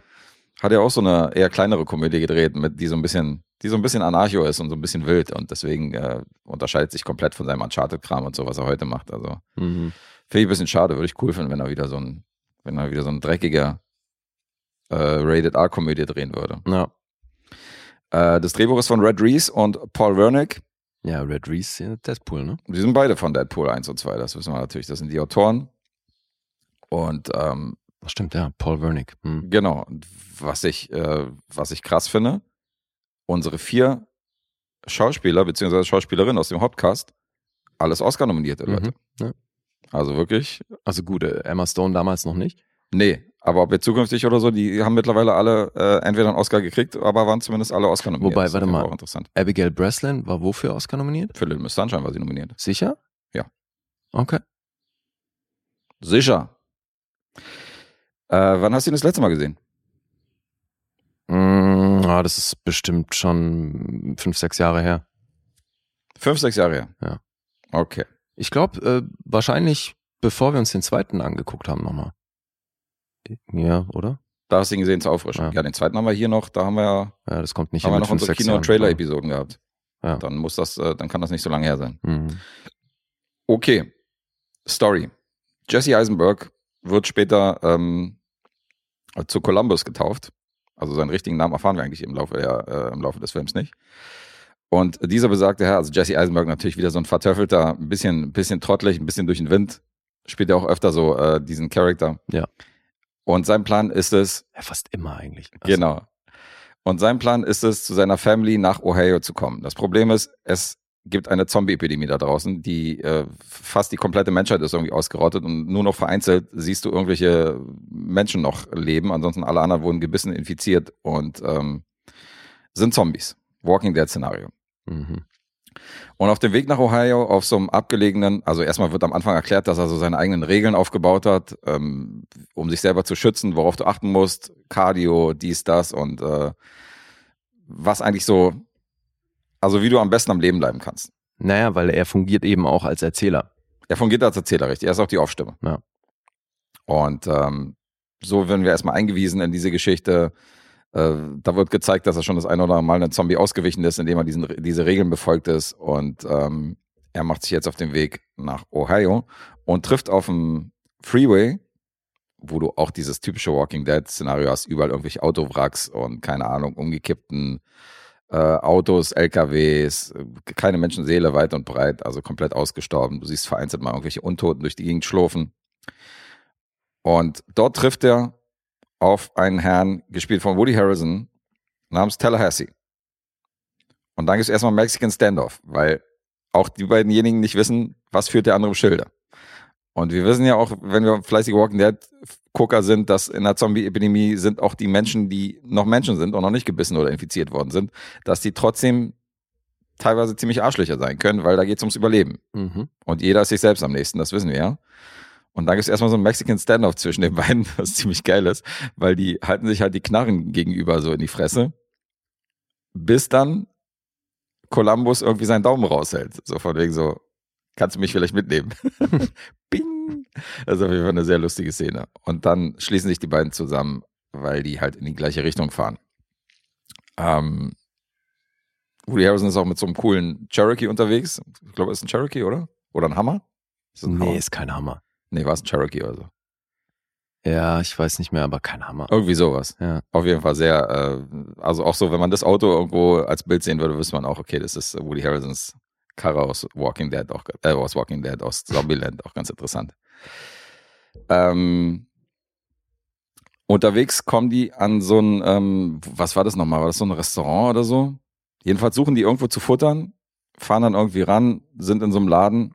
Ach nee, genau, das war, das war ja auch so ein Supermarkt gewesen da wird erstmal auch etabliert, wie äh, was für ein krasser Badass letztendlich hier Tallahassee ist, die Rolle von Woody Harrelson, weil der hat von Listen nicht Schiss, der hat seine eigenen Mechanismen, der holt, schnappt sich halt einen Baseball, äh, eine Baseballkeule und köpft halt die Zombies, die ihm entgegenkommen und so und äh, der ist halt auf jeden Fall das Gegenteil von Columbus, der eher so der Ängstliche ist, der Konfrontation aus dem Weg gehen, der lieber wegrennt, anstatt irgendwie da äh, auf die Zombies zuzurennen. Woody Harrelson mag halt die Action so. Für den ist halt für den ist eine Erfüllung, wenn er halt irgendwie angegriffen wird in dem Moment. So, da kann er, kann er mal auf die Kacke hauen. Aber hallo. Einer von der Sorte, Er richtig. geht ab, ey. Und dann treffen die im Hinterraum, treffen die zwei Mädels. Schwestern. Gespielt von Emma Stone, wahrscheinlich die besten Smokey Eyes der kompletten Filmgeschichte, wenn du mich fragst. Und äh, Abigail Breslin, die Kleine aus, ähm, aus äh, Little Miss Sunshine. Breslin, heißt sie so? Ja? Ich habe immer Breslin gedacht. Vielleicht Breslin, weiß nicht. Breslin, Breslin, kann, kann, kann beides richtig sein. Breslin, das klingt dann nach so einem Vorort von Berlin. Breslin, der Vorort von Berlin. Weil sich so ähnlich anhört, oder was? Äh, Emma Stone wird Wichita getauft und Abigail Breslin Little Rock. Und Little Rock ist infiziert. Und Riesengeheule, die Schwestern weinen halt so hin und her, weil die wissen, okay, die kleine Schwester muss halt irgendwie, die muss halt erschossen werden, damit die nicht als Zombie irgendwie über die Erde wandelt. Und deswegen ist das Geschrei groß. Und ähm, die Rolle von Emma Stone bittet halt Tallahassee alias Woody Harrison, dass er das macht. Und dann, als er so ansetzt mit der Knarre und dann so schweren Herzens halt das kleine Mädchen erschießen muss, sagt sie halt so, ganz ehrlich, eigentlich muss ich es machen. Weil es ist meine Schwester so. Mhm. Und er ganz sympathisch versteht das natürlich, gibt ihr die Knarre und dann entpuppt sich, dass die beiden ziemliche Hochstaplerinnen sind und äh, gerade die beiden Jungs entwaffnet haben mit ihrem, äh, mit ihrem kleinen Kniff Mhm. und richten die Knarre dann Richtung, Richtung äh, unserer beiden Jungs und klauen das Auto. Ja. Und fahren erstmal davon damit. Und da ärgert sich natürlich Tallahassee tierisch, dass die, dass die auf so eine Scheiße reingefallen sind und sind erstmal zu Fuß unterwegs, müssen sich ein neues Gefährt suchen und so weiter und so fort. Und diese vier treffen aber nochmal später aufeinander und schließen sich dann zusammen. So viel kann man verraten. Aber so richtig über den Weg trauen, so weit sind die vier noch nicht. Also es, es, es wird immer noch so, im Auto wird, werden immer noch die Knarren irgendwie in die eine Richtung gehalten und äh, das dauert eine Weile, bis die vier letztendlich miteinander warm werden, weil keiner vertraut keinem in dieser Zeit. Und dann haben die ein Ziel, weil nicht nur unser Bursche Columbus will nach Ohio zu seiner Family, sondern die beiden Schwestern haben auch ein Ziel. Die kleine Schwester war nämlich noch nie im Pacific Playland. Das ist so ein Vergnügungspark in Los Angeles. Mhm. Und in dieser trostlosen Zeit, wo es irgendwie nichts Richtiges mehr gibt und wo alles irgendwie scheiße und den Berg runtergeht, will halt die große Schwester der kleinen Schwester diesen Wunsch erfüllen und will mit ihr in diesen Pacific Playland Vergnügungspark. Das ist halt das Ziel. Und da das die gleiche Richtung ist, machen die sich halt auf. Und da findet auch dann am Ende der Show dann statt in diesem, in diesem Vergnügungspark. So viel kann man verraten. Und die fahren dann unter anderem auch durch LA und durch Beverly Hills. und haben dann, machen dann natürlich äh, halt in so, in dieser Villengegend, wo halt die ganzen großen Reichen und die Stars wohnen. haben dann auch so eine Map, wo die ganzen Stars eingezeichnet sind. Auf dieser Map ist übrigens Woody Harrelson auch eingezeichnet, finde ich auch Mhm. ganz witzig. Und landen dann in Bob Marleys Villa. Und das ist schon auch interessant, als ich gelesen habe, wer da alles in Frage kam äh, in dieser Villa, da irgendwie, wer da eine Rolle spielen sollte, also wer da irgendwie sein Cameo bringen sollte, weil ursprünglich sollte Patrick Swayze die Rolle spielen, Mhm. die einer spielt, den ich hier jetzt nicht spoilern will. Mhm. Und äh, der ist dann aber krank geworden und verstorben. Mark Hamill war im Gespräch, Joe Pesci war im Gespräch, Dwayne Johnson, Kevin Bacon, Jean-Claude Van Damme und Matthew McConaughey. Und die haben alle abgesagt. Was? Die wollten alle nicht, ja. Das heißt, der Einzige, der zugesagt hat, also der Erste, der zugesagt hat, der war dann tatsächlich auch in diesem Film zu sehen. Okay, wow. Auch natürlich ein super Cameo. Mittlerweile, die Leute, die ihn gesehen haben, finden das natürlich auch legendär. Ja. Und auch Tallahassee, alias Woody Harrelson, hat ein bestimmtes Ziel, weil er will ein Twinkie. Mhm. Oder mehrere Twinkies, so viel Twinkies wie es gibt. Weil das Problem ist, Twinkie ist so eine Süßigkeit aus den Staaten. Ich weiß nicht, ob, den viele, ob, ob das viele kennen, ist so mit Kokos, glaube ich, so eine Füllung. Nein. Nee? Also gibt's auch mittlerweile mit Kokos, aber das ist ja eigentlich nur so, so, eine, so eine Cremefüllung. Cremefüllung, okay. Und äh, wie er richtig erkannt hat, werden die Dinger nicht mehr produziert und alles, was Lebensmittel ist und alles, was man essen kann, hat ein Verfallsdatum. Und das heißt, wenn er zu lange wartet, wird es auf der Welt keinen essbaren Twinkie mehr geben. Nee, Also- aber das ist ja gerade der Witz an Twinkies. Das wird schon oft in der amerikanischen Filmgeschichte bedient, Mhm. dass denen halt nachgesagt wird, dass die quasi den Atomkrieg überleben, weil die Dinger kein äh, Verfalldatum haben. Also weil das halt so, weil die Dinger so künstlich sind, dass die quasi ewig haltbar sind. Ach so. Ja gut, im Film wird es aber anders thematisiert. Da heißt es halt so, dass er nicht ewig Zeit hat, weil, weil, das, weil das halt essbar ist und deswegen, da ist ja auch ein Verfallsdatum drauf. Und er muss ja irgendwann zu einer bestimmten Zeit, muss er so einen Twinkie kriegen, ansonsten hat er keine Chance und wird nie wieder einen Twinkie essen. Das sagt er in einem, in einem Mhm. Punkt. Dass er sonst nie wieder eins essen wird, wenn er, wenn er das nicht schafft, irgendwie vor diesem Verfallsdatum. Deswegen ist ja Okay. sein, deswegen ist ja sein Ziel, die Dinge auch mal einigermaßen schnell zu finden, weil keiner produziert die mehr, weil die Welt ist ja mittlerweile. Ja, ja, dass die nicht mehr produziert werden, klar, aber ich dachte, es geht da eher darum, dass äh, das es halt das irgendwann keine mehr gibt. So. Nee, das wäre das Gegenteil gewesen. Also da, da, also er sagt an einer Stelle, dass es, dass es ein Verfallsdatum gibt. Aber hast du das sonst noch nie mitbekommen, Alter, Nee. in den anderen Filmen, dass das immer wieder mal Thema ist, dass so Twinkie quasi die Kakerlake des Essens ist? ja, es klingt jetzt so ganz leicht, als du es erzählt hast, kommt mir das irgendwie bekannt vor, aber so so aus dem, aus dem FF hätte ich es jetzt nicht zuordnen können. Okay. Ja. Und ähm, da gibt's diverse lustige Szenen. Also es, dann, dann steht so ein Roadtrip-Szenario und das ist schon ziemlich geil, weil es Jetzt wird erwähnst blutig. du auch endlich mal, dass das lustig ist, Alter. ja, ja, es super bisher, ja, du, bisher konnte man lediglich daran, dass du zwischendurch ein bisschen gelacht hast, erkennen, dass das eigentlich eine Komödie ist, weil das, was du erzählt hast, hätte halt auch wirklich Walking Dead sein können. Nee, das ist eine Zombie-Komödie, ganz klar. Also auf jeden Fall. Die aber schon explizit auf die Fresse geht und so. Das ist jetzt, äh, ist schon, ist schon ein sehr witziger Film und der ist locker flockig inszeniert. Also das ist schon, ist kein, ist kein ernster Zombie-Film. du hast ja im Supermarkt zum Beispiel diese, diese Banjo-Szene, wo äh, Woody Harrison Banjo spielt Mhm. und ähm, hat er extra für den Film gelernt. Also man hätte es natürlich Ach, auch locker faken okay. können. Aber ganz der Method Actor, der hat gesagt, er will das richtig machen und hat dann, äh, hat dann so lange geprobt und trainiert, bis er auf dem Banjo fit war. Und da fällt tatsächlich auch ein Zitat aus Deliverance an dieser Stelle. Okay, wie geil. Da sagt er eine Line aus Deliverance, wo er auch ein, ein Banjo-Duell an einer Stelle stattfindet. Und das ist schon, das ist schon auch ganz witzig. Der wird da zitiert, der Film. Mhm. Und wenn wir schon bei Woody Harrelson sind, ähm,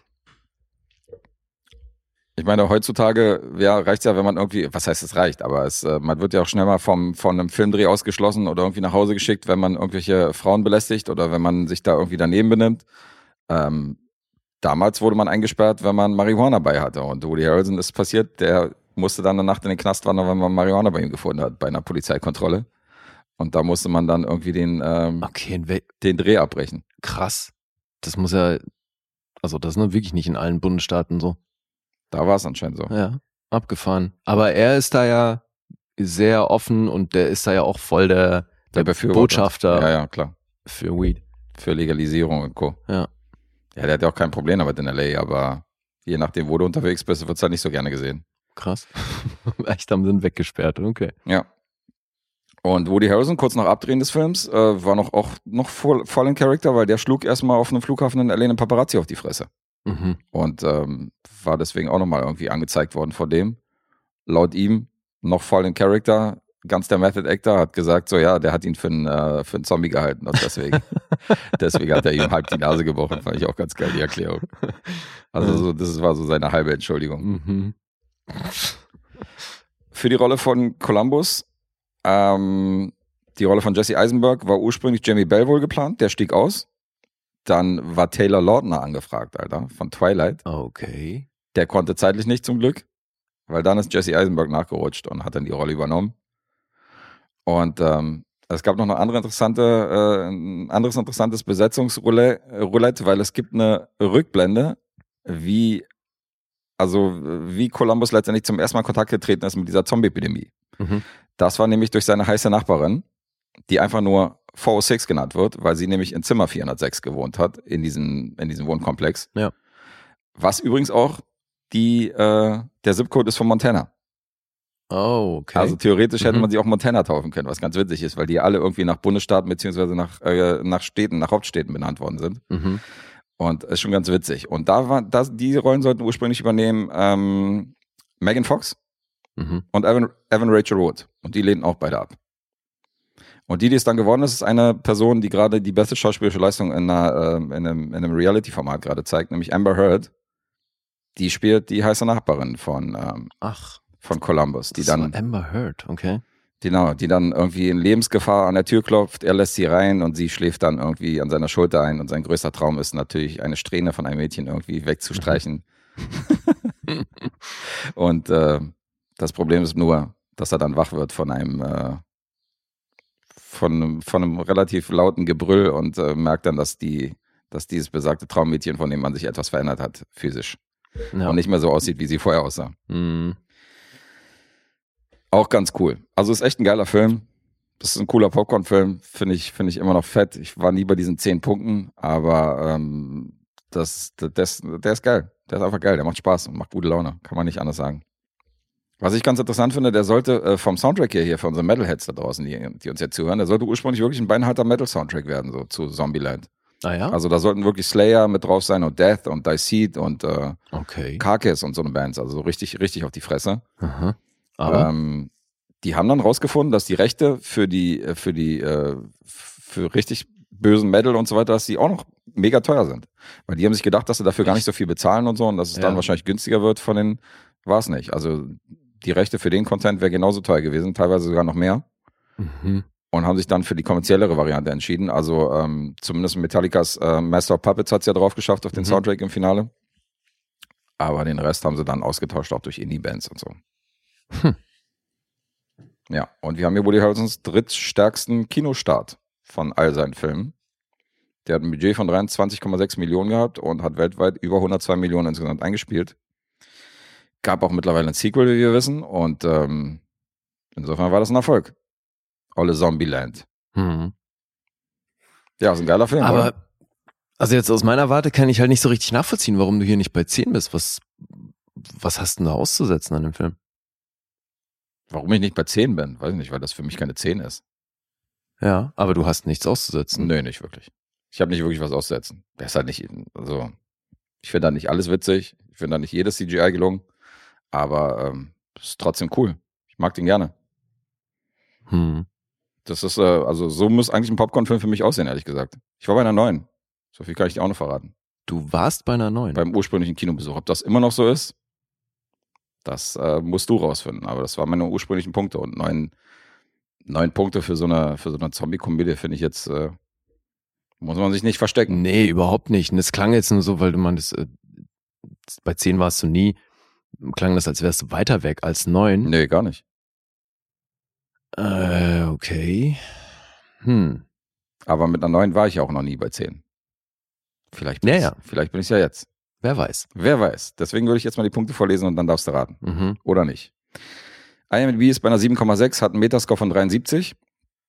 Rotten Tomato 7,4 für Zombieland, 4,1 vom Publikum, Letterboxd 3,6. Mhm.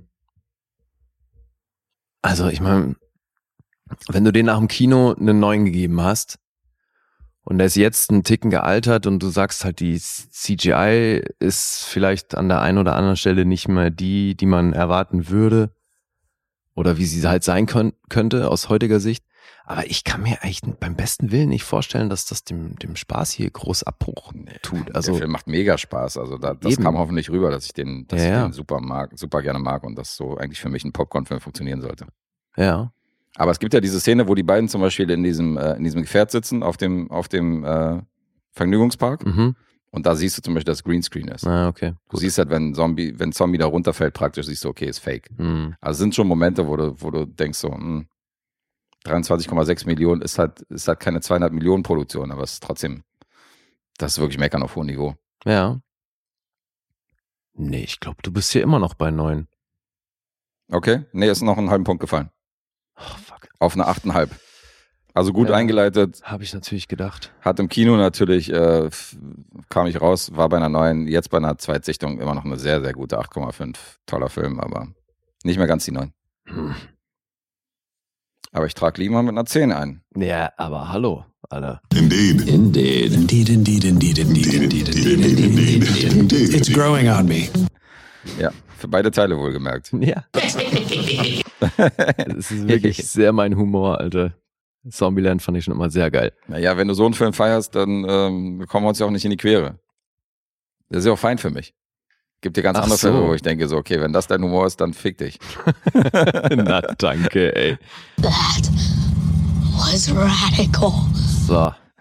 Zombieland. The insult is antique, but I accept it. Mhm. Zombieland. Ja, so viel dazu. Kommen Mit wir. Michael Christopher White. Was ist der nächste Film von ihm? Ach so, nee, jetzt haben wir gemeinsam, da spielt er Ja, nicht mit. nee. Soweit ich weiß. Ich glaube nicht. Also in weder noch wahrscheinlich. Ich denke auch weder noch. Ja, weil wir haben zwei gemeinsame Filme heute. Welchen bringen wir denn jetzt? Äh, bringen wir den Kinofilm, oder? Okay, Mal ein bisschen Kontrastprogramm. okay, okay, okay. Wir haben es ja angekündigt, wir mussten in der letzten Episode ein bisschen früher los, weil wir waren verabredet mit unserem Kumpel Tino Hahn und äh, Tom Luther, unsere beiden Indien-Experten. Und ähm, die haben uns wieder in so einen indischen, äh, was heißt wieder, die haben uns, die wollten uns eigentlich die letzten 20 Mal in so einen indischen Actionfilm schleppen und jedes Mal hatten wir irgendwie Ausreden, so mit Zahnarzt und äh, Oma ist krank. Mhm. Äh, jetzt haben wir gesagt, okay, scheiß drauf, hat bei beiden gepasst, wir hatten Sonntag frei. Ja. Gehen wir mal mit Mhm. und haben uns einen Film angeguckt, den ähm, bis dato 22 Leute gelockt haben und ähm, was gestern angeht, 75 Leute gelockt haben bei Letterboxd. Insofern sind wir da, Ja, aktuell sind es 80, aber 80. ja, sehr So. überschaubar. wir sind in einem sehr elitären Kreis unterwegs, das kann man schon mal an der Stelle erwähnen. Und wir haben einen Film gesehen, ich würde ihn gerne nennen Lens Flares, the Movie, aber äh, mit richtigen Namen heißt der Dakat, wird ausgesprochen, oder? Das weiß ich nicht, wie der ausgesprochen wird. Hast du nicht indischen, bist du nicht indischen Ursprungs? Nee, Du warst doch irgendwie, du hast doch so irgendwie Mischmasch in deinem. ja, ja. Aber I- Indien war nicht dabei. Nicht dabei, nein. Ich konnte es nicht mehr auseinander äh, klabüsern, was da alles dabei war. Ich weiß nur, dass du irgendwie international unterwegs warst. Ich dachte jetzt, indische Gene waren auch mit drin. Nee. Ja, sagen wir mal Dakat. Ein äh, indischer Actionfilm aus dem Jahr 2022, den wir uns hier im Kino gegeben haben. Mhm. Und, Und- für Actionfilmverhältnisse dann doch relativ lang, finde ich, mit zwei Stunden 15.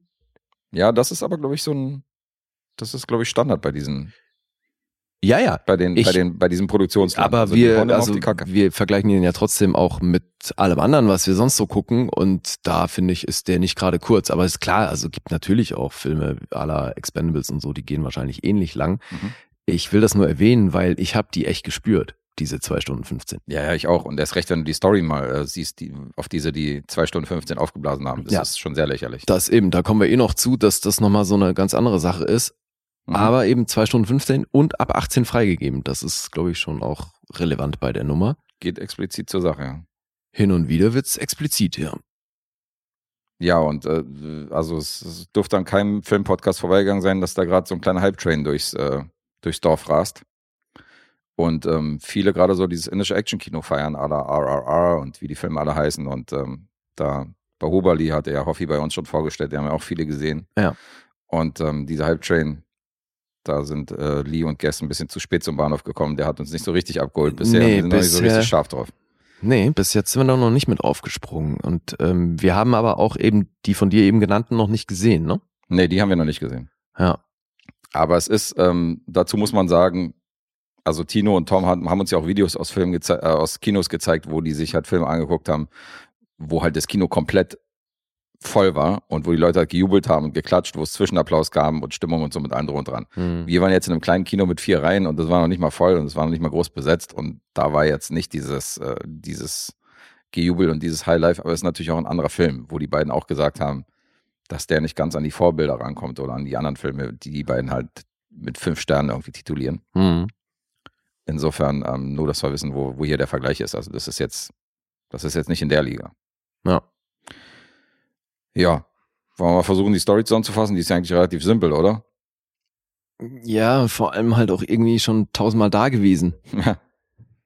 Also, weil es ja nun wirklich äh, an allen Ecken und Enden haben sie sich da bedient.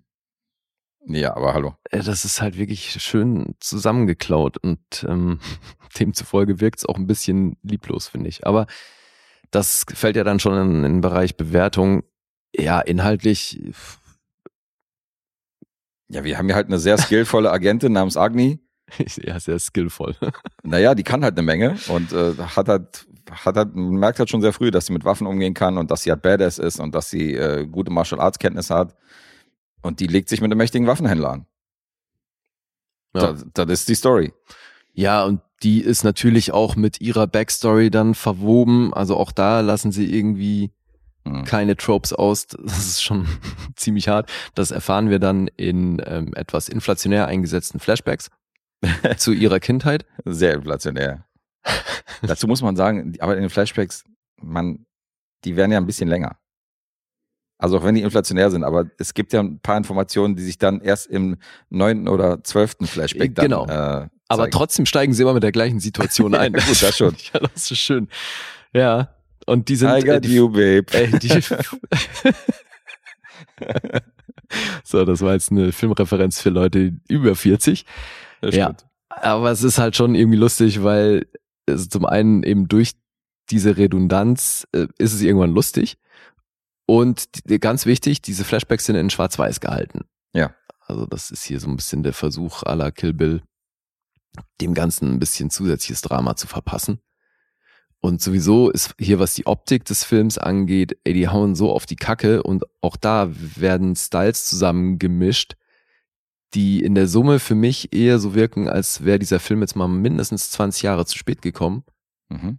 weil es wirklich einen wahnsinnigen 2000er Vibe hat. Finde ich so, so aller, also ganz krasse Musikvideo-Optik. Mhm. Wirklich so, in manchen Sequenzen hast du das Gefühl, Hype Williams hat Regie geführt. Ja, stimmt. Und ähm, dann eben wirklich alle Actionfilm-Tropes, die man sich so vorstellen kann. Ja, auch so, also wo bei mir der erste, die erste Erinnerung wach, wach geworden ist, weil in 20 Minuten wird schon gezeigt, dass sie natürlich, um irgendwelche Partys zu infiltrieren oder um irgendwelche bösen Jungs ranzukommen, hat sie natürlich alle möglichen Perücken, Verkleidungen, verkleidet sich mal als, als äh, seriös mit Brille und keine Ahnung, so ein, so ein Banker-Outfit, Ja. dann, äh, dann als Nutte und so, das heißt, sie wechselt auch mal die Haarfarben und so. Und ähm, da dachte ich natürlich sofort, Dann als Nutte und so. Das heißt, sie wechselt auch mal die Haarfarbe. Nein, ich meine, ich meine Sehr die schön. Verschleidung halt, die verschiedenen. Ja, ja, und so. schon- verschiedene Perücken klar. und Masken und Brillen und was ich Ja. was. Und da dachte ich natürlich, okay, Jennifer Garner, ein Alias, so, weißt du, das war so. Ja, in jeder Folge hat sich irgendwie dreimal verkleidet, um irgendwo Klar. reinzukommen. Aber das ist ja auch, also ich musste auch an einer Stelle an Inspektor Clouseau denken. Ach so. Hat nur noch der Aber- auflassbar Papagei ja, gefehlt wirklich. Schulter, also gerade das Ding, als sich sich dieses eine Gesicht so ein bisschen abnimmt, ey, dann dachte ich, fehlt nur noch, dass sich diese Nase auch so aufgeblasen hat. Es wäre so schön gewesen. Okay. Aber ähm, nee, klar. Also, Kolumbianer oder dachte ich natürlich, Kolumbianer. Nikita, Voll. also äh, ganz vieles aus der Richtung, was schon da war. Und natürlich auch Mission Impossible. ja, total. Also auch wie das aufgezogen ist, wenn wir die Stadt wechseln, dann haben wir eben mit dem entsprechenden Geräusch erstmal die Einblendung so in Form, Du, du, du, ja, die Buchstaben im Bild erscheinen und wir hören das entsprechende Geräusch dazu und es ist halt wirklich Mission Impossible und alles, was man dahingehend schon gesehen hat. Innovativ ist er nicht, da sind wir uns einig. Nee, also das mal so gar nicht. Ja, da bin ich, da bin ich voll bei dir. Und äh, wir sind uns, glaube ich, auch bewusst, dass es natürlich das indische Actionkino, dass das so sein soll. Also, dass sie natürlich auf die Kacke hauen, dass die Schauspieler Mhm. übertreiben, weil das Publikum dann, also es soll nicht ernst genommen werden, sondern ich glaube, das Publikum soll einfach jubeln über die, über diesen Schwachsinn und so weiter, den wir gerade sehen, oder dass es gerade komplett irgendwie over the top ist und so. Das ist ja ein bisschen Charme des Ganzen. Es gibt ja andere. du, aber du glaubst wirklich, dass der Ansatz der Filmemacher ist, dass das nicht ernst genommen werden soll? Ich habe bei diesem RRA und so habe ich gehört, oder ich weiß nicht, ob das jetzt bei Hubali ist und so, da, da reißt so ein Typ mit bloßen Händen einem Stier irgendwie in den Kopf ab. Ich meine, das kann ja nicht ernst gemeint sein, so dass das als ernstzunehmender Actionfilm irgendwie rüberkommt. Sondern das ist, glaube ich, dieses Guilty Ja. Pleasure-Ding. ja, Und hier ist ja auch so.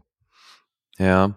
Ja, Das ist ich will mich jetzt nicht an diesem Ernstnehmen aufhängen, aber ich kann mir halt nicht vorstellen, weil das würde ja bedeuten, dass sie eine Parodie machen und das ist es halt nicht, weil das habe ich, hätte ich mir an so vielen Stellen hätte ich mir das gewünscht, dass die eben noch ein bisschen mehr auf die Kacke hauen und dann wäre es halt fast MacGruber gewesen. Mhm. Weißt du, dass es so, dass es eindeutiger eine Parodie ist, weil so ist es halt wirklich, dass ich voll oft dachte so, ey Leute, das könnt ihr mir jetzt nicht allen Ernstes verkaufen. So, really? Und äh, ja, es ist halt leider, auch die Performance von ihr hilft da nicht wirklich dabei, Mhm. weil man sieht sehr viel Martial Arts und es ist wahnsinnig über schnelle Schnitte gelöst. Und man sieht aber halt leider auch, dass sie, also man sieht, dass sie schon mal Martial Arts gemacht hat, aber es ist trotzdem halt nicht so, dass du ihr das abkaufst, dass die so fit ist in all diesen Belangen. Mhm. Und irgendwie fühlt sich so an, als hätten sie dann halt einfach eine gecastet, ähm, die bisschen Martial Arts kann und möglichst große Brüste hat.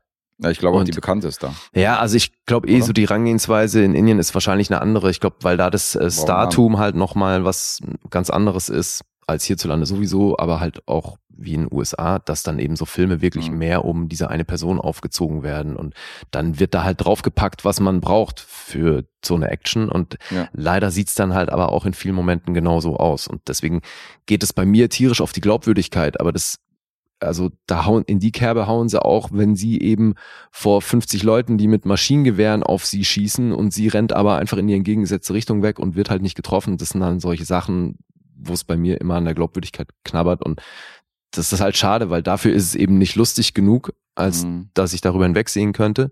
Ja, das habe ich aber wirklich äh, abgeheftet unter diesem Thema von wegen so indisches Actionkino muss man mal fünf Grade sein lassen. Ja, aber Darf dann müsste es eben, finde ich, viel krasser sein. Also viel größer und viel noch mehr drüber und so. Ja, aber es ist ja keine, es ist ja keine Parodie, das, was du gerade meinst. So. Also es soll ja auch keine Parodie sein. Es, es wirkt einfach nur so. Nee, nee. Weil die das so, weil die das so ver- feiern. Ja, verstehe ich. Aber ich finde eben, wenn es nur um diese Schaumomente von einem Actionfilm geht, dann müssten die die hier eben, finde ich, zum Teil noch wirklich viel größer machen. Mhm. Okay. Weil es zum Teil auch, finde ich, nicht im Verhältnis steht, weißt du, weil sie kommt problemlos gegen weiß nicht wie viele Leute durch, aber dann kommt sie immer wieder auch mal in Situationen, wo sie dann an einem einzelnen Typ irgendwie scheitert. Mhm. Und so, das ist voll inkonsequent. Aber ja, klar, man muss da, also es ist wirklich beide Augen zugedrückt und durch, Mhm. dann funktioniert das schon irgendwie. Aber ich habe eben dadurch, also ich hatte wirklich krasse Längen bei diesen zwei Stunden, 15 Minuten. Zwei Stunden 15 sind ja auch für diese Story und für diesen ganzen Film viel zu lang. Ich meine, das ist so ein 90-minütiger, als 90-minütiger kurzer Actionfilm wäre das, wäre das cool gewesen. Nee, aber, guck warum mal, wenn so du, wenn du so, wenn du jetzt, ich, also The Raid ist nicht so lang, aber wenn du jetzt zwei Stunden 15 The Raid geboten bekommst, dann ist es nicht zu lang. So, weil dann hast du trotzdem enorme Schauwerte, ja, auch für eine wahnsinnig überschaubare Handlung. Ich finde hätte es ich aber wahrscheinlich auch zu lang gefunden. Ja, vielleicht. Aber hier ist es halt wirklich so, also, boah, Alter, ich fand ihn viel zu lang. Mhm. Also wirklich viel zu lang. Also wobei wir den ganzen Verriss jetzt von uns, so wie es klingt, muss ich von meiner Seite sagen, dass ich einige Actionsequenzen hier richtig, richtig gut fand und super choreografiert. Gerade diese Szene in diesem Kohlebergwerk, meinte ich ja zu dir, wo alles so in diesem roten Licht gehalten wird, ähm, mit dieser Ballerei, das fand ich, das fand ich eine sehr gute, sehr gute Szene und der Sound knallt halt. Der Sound ist mega, Alter. Ja, Also- der war halt in erster Linie laut. Fand jetzt nicht, dass da irgendwas spannend abgemischt war oder das. Ich fand, ich fand, das ballert halt. Ich fand es halt richtig cool, dass du so, dass du die Bässe dröhnen siehst bei irgendeiner Explosion oder so. Ja, aber Alter, also ganz ich- ehrlich, wenn du dir Heat in der Lautstärke anguckst, ballert der auf jeden Fall noch Ja, mehr. Heat ballert ja auch. Also ich, das ist ja jetzt auch kein Film, wo ich sagen würde, er tut's nicht. Nee, aber da wiederum finde ich halt, haben sie sich richtig was überlegt mit der Abmischung und so, dass, dass es halt auch speziell ist. Das finde ich ist hier schon. Also, ich gebe dir schon recht, manche Sachen sahen echt gut aus und haben dadurch auch eine gewisse Wirkung gehabt, aber es war trotzdem unterm Strich alles so, dass ich zu jeder noch so guten Szene irgendwie fünf Pendants aus den USA kenne, wo es geiler gemacht wurde. Ja, gut, habe ich damit nicht verglichen. Aber es ist unausgegoren. Also du hast andere Momente, die sahen wieder billig aus, wie du gerade gesagt hast, waren komplett geklaut. Aber es gab schon zwischendurch immer wieder Sequenzen, die ich geil fand. Ich fand diesen Antagonisten fand ich sehr charismatisch, habe ich dir gesagt. Den Schauspieler fand ich gut. Der war super. Auch wenn er natürlich wieder äh, Larger Than Life gespielt hat und natürlich sehr böse war und drei Oktaven tiefer gesprochen hat und so. Und äh, aber ähm, Ja. der war gut. Also so von Optik und so, es war ein cooler Typ. Mhm, fand ich auch. Sehr charismatischer Schauspieler. Ja. Äh, vor allem auch im Gegensatz zu ihr, ne? weil ich fand sie halt tatsächlich Ja. ziemlich farblos. Ja, das stimmt. Weil es kommt ja noch dazu, weil wenn sie das Ding irgendwie so charismatisch spielen würde, dass das völlig egal ist, was sie da für einen Quatsch macht. Und Mhm. man ist trotzdem bei ihr. Aber so, mir ging die halt auch irgendwann auf den Keks. Ich fand da die Rückblende fand ich auch gut von diesem von diesem Bösen und seiner und seiner Gemahlin, wie die dann aufgestiegen sind zu diesen Unterweltgrößen. Ja, der Bösewicht kriegt hier natürlich auch eine, eine ausführliche Backstory. die war ganz geil, natürlich ein bisschen an Tarantino orientiert und so und schwarz-weiß gehalten so, weil spielt ja in der Vergangenheit, damit man das auch weiß. Ja, ja, meinte ich ja. Genau, aber so ein cooler Funk-Soundtrack dazu und dann mal so in kurzen Stationen durchgegangen ist, äh, durchgegangen, wie er halt äh, an die Macht gekommen ist. Auch ganz geil. Er hat schon seine Momente. Und es spielt keine CGI-Fliege irgendwie als Hauptcharakter eine Rolle. Das ist auch schon mal die halbe Miete. Ähm, dadurch wurde ich hier schon mehr unterhalten als bei äh, Iga. mhm. Aber das indische Action-Kino ist bisher auch noch nicht so hundertprozentig meins. Und deins offensichtlich auch nicht. Aber du warst ja unterhalten, ja? halbwegs. Also wenn ich ihn jetzt mit der CGI-Fliege messe, dann, äh, dann war das wahrscheinlich das indische Heat für mich. Aber der Okay. Maßstab ist halt äh, weit unten. Okay, Das also ist natürlich auch sehr extrem- verhaltene Begeisterung. hast natürlich extrem abstruse Twists hier. Ich meine, an einer Stelle, ich will jetzt nicht sagen, wer und wie und wo, aber da wird jemand halt ins Herz getroffen und dann überlebt der oder diejenige, weil das Herz halt versetzt im Körper drin ist und deswegen halt die Kugel des Herz verfehlt. Das ist die Erklärung. Äh, Totalle Scheiß, Alter. Was soll das denn, Alter? Oh Mann, oh Mann, ey. Ja, Ja, ja. also schon ein bisschen, äh, schon ziemlich, äh, ziemlicher Schwachsinn, aber äh, offensichtlich Schwachsinn, der recht aufwendig inszeniert worden ist und äh, wo ein bisschen Budget drin steckt. Das hat man hier schon gesehen. Ja, was meinte Tino, was der gekostet hat? 10 Millionen hat er gesagt? Waren es 10, ja? Bin mir nicht sicher. Ja. Ich glaube, er meinte irgendwas um die 10 Millionen. Und das schon nicht ohne. Ja, ja, aber natürlich jetzt für einen Actionfilm in der Größenordnung trotzdem relativ wenig, weil es Ja, geht, also hier fliegt ja schon auch einiges in die Luft und so und es wird echt viel geballert, auch wenn halt hier wieder so Ja. nur Fallobst auf gegnerischer Seite dabei ist. Das ist schon auch immer so lustig. Ich finde es auch so krass, ne? Also die, auch die, gleich die Anfangssequenz, als die dann auf einem relativ offenen Platz anfangen rumzuballern Hm.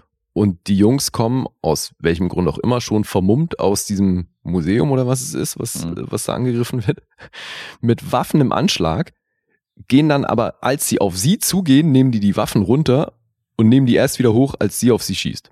Und ich mir auch denke so, Alter, was, also Fallobst mit Ansage. So typische, typische Gaming-Charaktere. so, ja, ne? wirklich. Die so total schwachsinnig so dir den Rücken zudrehen, obwohl die gerade, obwohl du gerade auf die ballerst Ja. oder so. Ja, ja, stimmt schon. Darf man, darf man halt nicht, äh, man darf da nicht jetzt zu selektiv rangehen oder jetzt das Ganze zu, zu genau beobachten, dann hat man keinen Spaß dran. Aber auch so, wenn du jetzt unsere beiden Indien-Experten fragst, die waren ja jetzt auch nicht so mega geflasht von dem Film. Insofern ist das eher ein, eher ein mittelmäßiger Vertreter des indischen Action-Kinos, soweit ich, soweit wir das beurteilen können, oder? Wurde in Ungarn Sieht so gedreht zum aus, Teil, ja. kann man noch sagen an der Stelle. Mhm. Und ähm, spielt auch da. Also es gibt auch Momente, wo du siehst, okay, wir befinden uns gerade in Budapest, wird ja auch unten eingeblendet in Natürlich. bester MI-Manier. Ja. Und ansonsten spielt er auch noch in Indien, aber ja, gedreht haben die das in Ungarn. Ja. Klar, hat natürlich auch mit der Finanzierung zu tun, aber dann müssen wir uns wirklich mal die, die größten Vertreter angucken, Wahrscheinlich. die diesen Hype wahrscheinlich, überhaupt erst ausgelöst haben. ist wahrscheinlich eine Frage der Zeit, wann äh, einer unserer Auftragssupporter sagt, so, dann müsst ihr den aber auch wirklich gucken, das ist der Beste oder so. Und dann Ja. müssen, müssen wir RR sehen. Ich glaube, das also die sind, äh, RRR würde ich mir glaube ich sowieso angucken, weil die sind ja jetzt auch im Stream, ne? Der ist jetzt auf Ja. Netflix seit letzten Sonntag, genau. Da war auch in unserer Social Media Bubble zwischen den, ähm, zwischen den ganzen Filmfans waren auch viele Stories, die gesagt haben, okay, jetzt gucke ich den, jetzt gucke ich den. Und der, da haben sich den, einige den am Sonntagabend dann direkt angeguckt, als der gestreamt worden ist. Ach, okay. Der ist schon sehr beliebt. Mhm. Bin Und ich laut gespannt Hoffi auf den. Auch einer von den ganz Großen. Von den ganz Großen. Mhm. Ja. Wir zählen uns nicht dazu, aber schauen wir mal, wenn der jetzt als Auftragsfilm reinflattert, werden wir uns den wahrscheinlich ansehen, oder? Aber es ist schon so, dass die, also so, Dakar hat sich schon eine Menge abgeguckt, so von amerikanischen, von den westlichen Produktionen, haben gesagt, okay, das ist geil. Gerade diese Lensflares und bestimmte Optik, so, die sind Filme eingesetzt haben, da habe ich halt auch voll Mission Impossible gesehen und alle möglichen Ja, klar. So, so die Bilder und dachte so, okay, die haben sich einfach nur irgendwelche Einstellungen angeguckt und haben gesagt, okay, das wäre ganz geil, wenn wir das auch machen. Ja. Ja, da der Film noch relativ frisch ist, gibt es nicht allzu viele Bewertungen, aber dann können wir da überleiten, oder? Mhm. Dann let's do it. Ja, Metascore gibt's nicht, ne? Nee, bei Rotten Tomatoes habe ich auch noch nichts gefunden, waren zu wenig. Ich habe nur IMDb 6,3 gefunden. Naja, es gibt eine Review bisher auf, also von Kritikern, ne, auf Rotten Tomatoes und Das äh, reicht noch nicht für den Durchschnitt. Audience Score sind auch noch keine 50 Ratings, deswegen gibt's da noch keine Zahlen. Aber ähm, IMDb Score und Letterboxd können wir nennen, ne? Die können wir dann. 6,3 IMDb und der Letterboxd Score war bei 2,9, als ich das letzte Mal geguckt habe. 2,8 ist er jetzt. 2,8 ist er gefallen. Mhm. Ja, okay. Den fünf Views, die noch dazugekommen sind. Ja, für Dakar. Also der scheint auch nicht so ähm, zum Hype zu passen. Nee, wird nicht der jetzt. Mega-Hit. Aber äh, man muss ja auch dazu sagen, die haben ja schon ein enormes Output nach wie vor. Also damals waren es die Bollywood-Filme, jetzt ist es halt diese Actionreihe. Und da kommen ja auch ständig irgendwelche neuen raus. Also insofern. Ja. Ja, also hat auch, nach dem, was ich gefunden habe, eben erst bisher in Australien einen Kinostart gehabt, Mhm. Mitte Mai. Und ansonsten, das ist ja hierzulande auch irgendwie so ein Ding, was so unter der Hand läuft, ne? So ganz komisch. Also, ohne dass die groß angekündigt werden, laufen die dann plötzlich in einer Vorstellung im Kino. Mhm. Deswegen, also wir mussten da auch drauf hingewiesen werden, weil wir es selber nicht mitbekommen haben. Ja, das stimmt. Ja, Regie Raznesh Guy oder so ähnlich. Gesundheit. Du hast nachgeguckt, ne? Der hat noch nicht allzu viel gemacht. Nee. Das sind alles noch relativ, also da waren jetzt nicht so die, die Megabache bei, die schon irgendwelche riesigen indischen Blockbuster gemacht haben. Vielleicht erzähle ich jetzt Scheiße, aber ich glaube schon. Okay.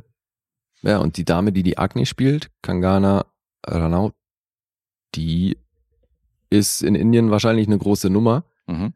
Ich habe ansonsten noch nichts von ihr gesehen. Soll der privat ein bisschen radikal sein, wenn ich Tino, äh, wenn wir Tino zitieren dürfen? Der hat gesagt, ähm, die ist da ein bisschen anti-Pakistan und so und hat sich da äh, etwas rechts geäußert. Hm. Eine von der Sorte. Insofern ähm, stand die auch von einigen, stand die natürlich auch in der Kritik, jetzt in so einem reaktionären Actionfilm da gerade ins Zentrum gepackt zu werden. Ähm, Ja, zumal Aber sie sich gut. dann wohl selber auch als recht gewalttätig bezeichnet hat. Und Mhm. also, ja, alles in allem ein bisschen schwierig. mir sagt sie nichts. Aber ich kannte die Dame auch nicht.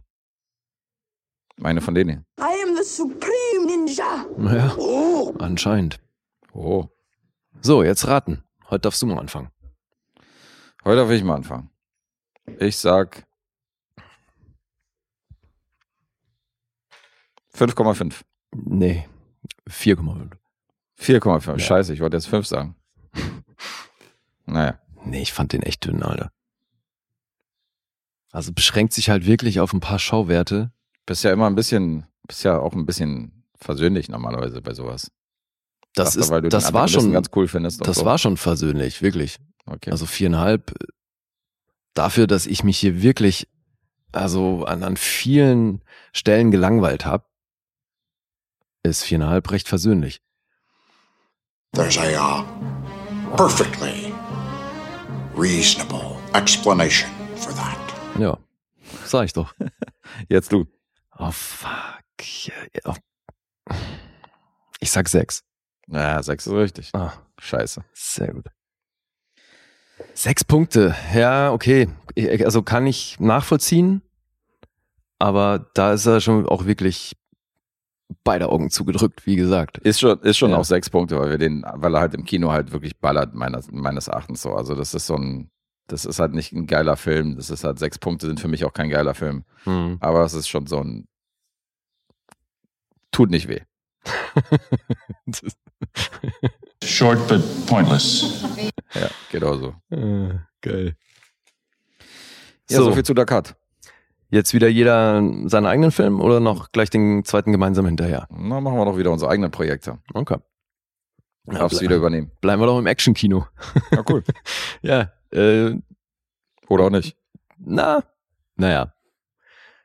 Äh, G.I. Joe, Retaliation, Okay. Natürlich. Bleiben wir dabei. Hab ja neulich, aber ich glaube, es war eine Supporter-Episode, ne? Habe ich den, den ersten gebracht. Jetzt der zweite Teil aus dem Jahr 2013. Auf Deutsch G.I. Joe, die Abrechnung. Ja, müsst ihr supporten, wenn ihr die kompletten Serien hier miterleben wollt, ja. Wenn ich mal hier einen Batman bringe und da mal einen Tarantino und dann mal wieder in einer normalen Episode einen Tarantino, ja, wer das komplette Bild will von Lee und mir. Ja.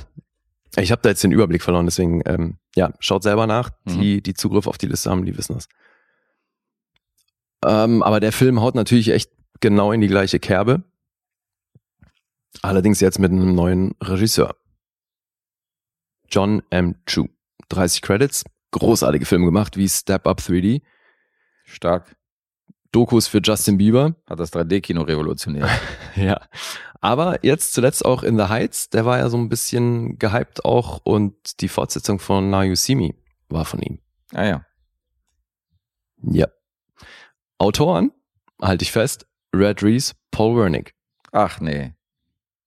Die beiden waren dafür zuständig. Die Herren, die wir eben schon hatten, weil sie Zombieland geschrieben haben und eben Deadpool. Witzig. Die beiden haben auch diesen Film geschrieben. G.I. Joe, Retaliation. Du hast ihn gesehen, du hast sie, meintest ja, du hast die beide im Kino gesehen, ne? Die beide? Ja, den ersten G.I. Joe und diesen. Ja. Ach, das ist der zweite. Ret Retali Retaliation ist der zweite. Ja. Hast du nicht über den zweiten schon geredet? Nee. oder? Du hast nur über den einen geredet. Ja. Okay, krass. Nicht Wir haben dann noch kurz darüber, wegen, ähm, hatten wir es noch von Snake Eyes und so, weil das jetzt quasi so ein Spin-off ist. Genau, und ich dachte, du redest gerade von Snake Eyes, von dem ganz neuen, weil ich war der Meinung, du hast beide schon rezensiert. Deswegen war ich gerade kurz irritiert. Nee, Ach ja, stimmt. Du hast ja über das Sequel noch gar nicht geredet. ich meine nicht. Sonst, das wäre jetzt auch mal was Neues. Das nee, den habe ich, ja, dass du jetzt ein zweites Mal einen Film rezensierst, auf jeden Fall. Das hatten wir auch noch nicht. Komplett. völlig den Überblick verloren, ey, geil. Der wird dann in der Tabelle nochmal eingetragen als Mhm. Part 2. Ja. Wäre auch geil, wenn ich jetzt komplett andere Punkte vergebe, ne? Aber nee, die also stehen hier mit drin. Äh, nee, ich habe den, den habe ich im Kino gesehen, das stimmt. Ich habe beide Teile Ja, ne? Hm? Und bei dir kamen die ja auch echt gut weg, ne? Ja, echt gut, ist schon wieder so deine Superlative. Äh, Okay. Das sind so, Nein, also jetzt echt gut verglichen mit dem, wie die bei der Kritik wegkommen, weil ja, da bin ich besser, da bin ich besser dran. Ja. Aber auch hier wieder. Einmal Sichtung im Kino und Kino ist ja bei mir, hast ja vorhin auch erkannt bei Zombieland, ist bei mir schon, ich komme da raus und bin dann schon noch euphorischer, als wenn ich mir den Mhm. dann irgendwie zu Hause angucke. Ja. Das ist noch eine andere Nummer. Und Und ich glaube, bin ich unterhalten worden. Ja, und das ist bei dem Film wahrscheinlich auch. Ich meine auch, das haben wir beim ersten gemerkt, ne? Dass, ähm, dass du da auch einen Ticken höher warst als Ja. ich. Weil ich glaube, das ist halt dieses Ding, wenn du sowas im Kino siehst, dann das ballert halt an allen Ecken und Enden. Und gerade auch der erste war, hatte ja eine wahnsinnig hohe Actiondichte. Voll. Da ging halt permanent was ab. Das haben die jetzt hier in meinen Augen so ein bisschen runtergefahren. Also ich bilde mir ein, dass dann eben diese Actiondichte hier nicht mehr die gleiche ist. Aber, also so was die einzelnen Setpieces angeht, da gibt's hier schon auch ein paar richtig coole Sachen. Mhm. Ja, also in dieser Fortsetzung geht's drum, das äh, spielt natürlich ziemlich kurz nach den Ereignissen von G.I. Joe, The Rise of Cobra. Jetzt müssen sich die Joes erneut zusammenschließen, um Cobra an der totalen Weltherrschaft zu hindern.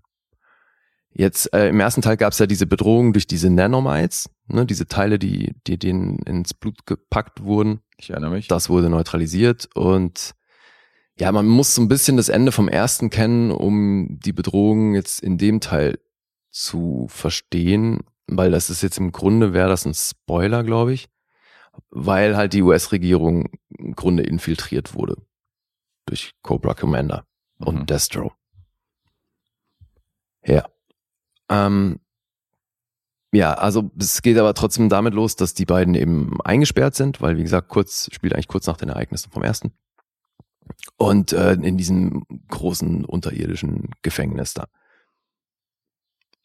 Ähm, dann wird ein Konflikt erzählt, dass die USA im Stress mit Pakistan irgendwie wird der äh, pakistanische Staatschef ermordet und daraufhin gibt dann der Präsident äh, beauftragt dann die Joes, die, die Atomsprengköpfe, die Pakistan hat, zu sichern, damit Pakistan da nicht auf dumme Ideen kommen kann. Und das Ganze ist aber natürlich nur ein großer Coup und das erfährt man natürlich alles im Verlauf des Films. Da spoiler ich, glaube ich, äh, nichts groß. Äh, sie müssen also diese Atomsprengköpfe bekommen und ähm, dann gibt's halt, das ist alles noch in der ersten halben Stunde, gibt's halt so einen ziemlich verheerenden Angriff auf die Joes, wo die halt komplett dezimiert werden. Mhm. Da geht dann eben auch eine der Hauptfiguren hops. Und ja, dann sind es halt schlagartig nur noch eine Handvoll Leute und dann geht's primär um Roadblock, Lady J und Flint. Das ist, sind die Figuren von Dwayne Johnson, Adrian Palicki und DJ Cotrona. Das sind dann nämlich sowas wie die einzigen Überlebenden und die sind dann überzeugt, dass da im Weißen Haus irgendwas nicht koscher abläuft und müssen dann das irgendwie hinkriegen, sich da gegen die komplette Regierung zu stellen. Ja. Ist doch, ist doch von einer indischen Hauptdarstellerin aus Dakar hier bestimmt geschrieben worden, hier, so wie die, so wie die Pakistaner hier als böse etabliert Ach so, sind. meinst du, ja. Ist doch bestimmt fürs Drehbuch zuständig, uncredited. Und ich habe es ja neulich mal ange, äh, angeteased, ne? Jetzt hat Ray Stevenson hier Firefly gespielt. Das ist jetzt auch noch so ein zusätzlicher Typ, der dann als Bösewicht fungiert, weil der halt, der hat eben so kleine fliegende Dinger, die wie Glühwürmchen aussehen, die Mhm. dann aber Sprengköpfe sind. Sprengsätze. Und ja, da gibt's dann auch allerhand CGI, die natürlich zum Einsatz kommt. Aber eben, also manche von den Sachen, gerade als es dann darum geht, dass das Snake Eyes befreit wird, das äh, ist dann auf so einem, ähm, nee, warte mal, Snake Eyes, wie war das, wird befreit und dann wird der, ähm, wird er verletzt und dann muss, wird auf so einen Berg gebracht, wo er geheilt werden soll und dann wollen die den da oben rausholen. Mhm. Und dann, das ist ziemlich cool, weil die dann immer, das kennt man glaube ich auch aus Mission Impossible und James Bond Filmen, aber die sind dann an so einer Steinwand, ne, am Berg und sind oben festgemacht und laufen dann so äh, die Wand entlang Mhm. und dann gibt's Kampfsequenzen hängend so in, in der Bergwand drin und das ist schon ziemlich geil gemacht, Alter. Also da, deswegen, es gibt hier schon wieder sehr viele von diesen sehr aufwendigen Actionsequenzen, aber eben nicht so viele wie beim ersten. Und hier ist es halt auch wirklich so, man hangelt sich dann schon, vor allem zwischen diesen Action- Action-Sequenzen, finde ich, ist es halt so, oh Leute, ey, jetzt kommt mal zu Potte mit dieser absurden Handlung. Mhm. Und deswegen, ja, auch kein geiler Film, echt nicht. Finde ich. Jetzt, jetzt kommt der absolute Plot-Twist. Ich glaube, ich habe ihn nicht gesehen. Ach so, Weil ich habe ihn hier nicht gelockt, habe ich gesehen bei Letterboxd. okay. Und Aber- irgendwie weder die Besetzung noch, noch das, was du jetzt gerade erzählst über die Handlung, klingelt bei mir. Insofern so. kann das wirklich eins der seltenen Fälle sein, wo ich mir die ganze Zeit eingebildet habe, dass ich beide G.I. Joe-Teile gesehen habe, bis auf den neuen. Und Aber dem ist nicht so. War es gar nicht so. Nee, Ich glaube, ich habe tatsächlich nur den ersten im Kino gesehen. Der zweite, da klingelt gar nichts, Alter.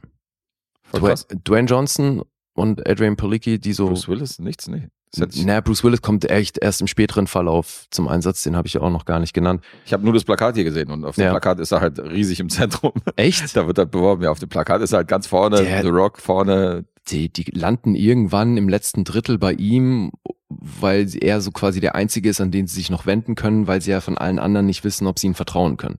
Ah, Okay, eher kleine Rolle. Ja, ja, Ja, total. das ist ja ein Witz. Das, das Und ist auch seine Rolle ist auch so mördersexistisch angelegt, weil er sie halt immer nur bei irgendeinem blöden Blondie Spitznamen nennt und Okay. sie halt die ganze Zeit so, hey, ich heiß nicht so und ihn halt immer böse anguckt dabei und dann natürlich am Ende dreht sich das so, dann ist der Ritterschlag, dass er sich ihren Namen gemerkt hat und so. Also, Hey.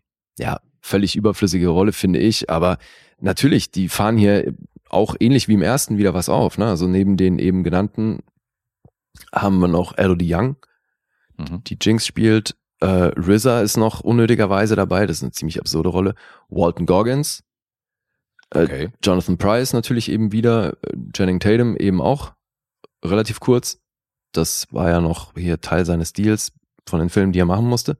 Ja, Und du dann eben Bruce Willis. Beispiel. Der ist nämlich neben Bruce Willis und Dwayne The Rock auch fett auf dem Plakat drauf. Ja, der wiederum findet eben nur im ersten Drittel statt. Das ist echt ein Witz. Die Naja. werben natürlich mit den großen Namen, anstatt mit den. Hey, gut, aber also, ich meine, Dwayne Johnson ist mittlerweile wahrscheinlich der größte Name aus dem Laden, ne? Mittlerweile ja.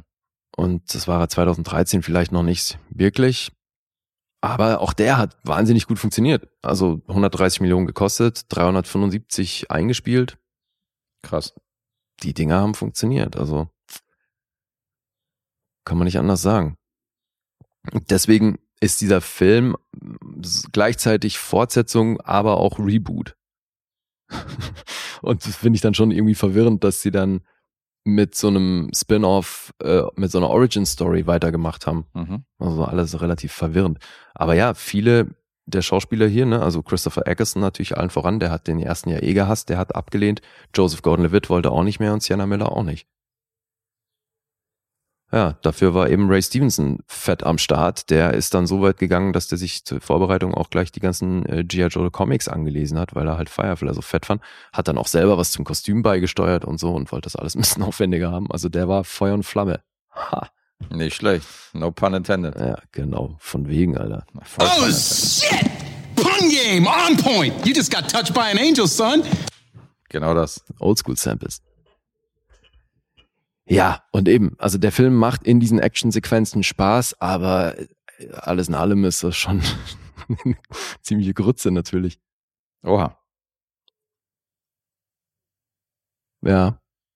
Ziemliche Grütze. Naja, aber gut, sehr gut gemachte Grütze. Ne? Das ist schon, Okay. wie gesagt, also die Actionsequenzen machen Spaß. Ich finde halt, dass es zu wenige davon gibt, dass dieser Film eigentlich dafür, dass dieser Film nur davon lebt. Mhm. Weil eben, also so diese ganze Story, die schon so ein bisschen auch hier wieder James Bond Mission Impossible mäßig anmutet. Aber es ist, es ist halt so absurd irgendwie. Mhm.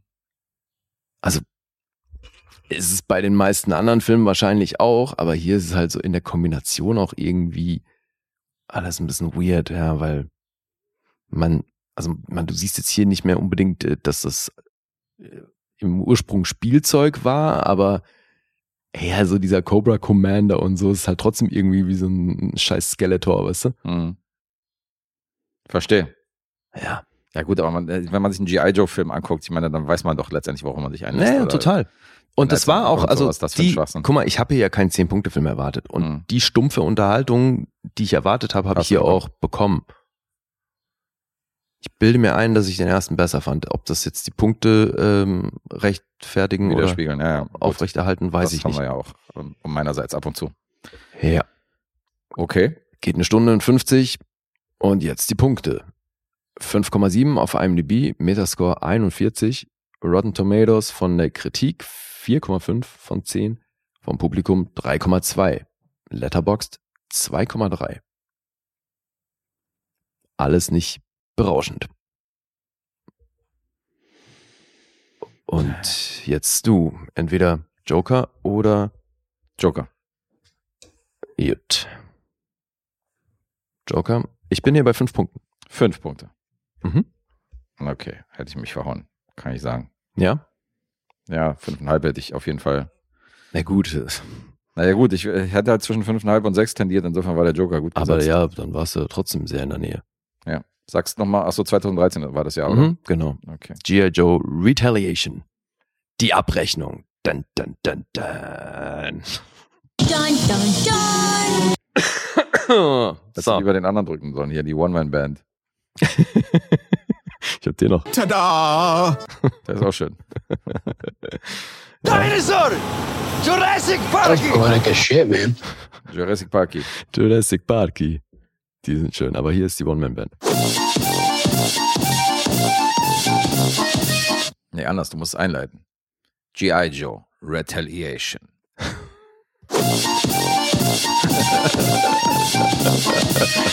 Ah, geil, ey. I guess. I'm the DJ because I really know how to heat up a party. Du musst, musst mit der Erwartung spielen, weißt du? Ja, ja, erwarten ich jetzt merk und schon, Spannung ja, und dann ja, kommt. Du musst die Leute überraschen. Sonst schlafen die ein.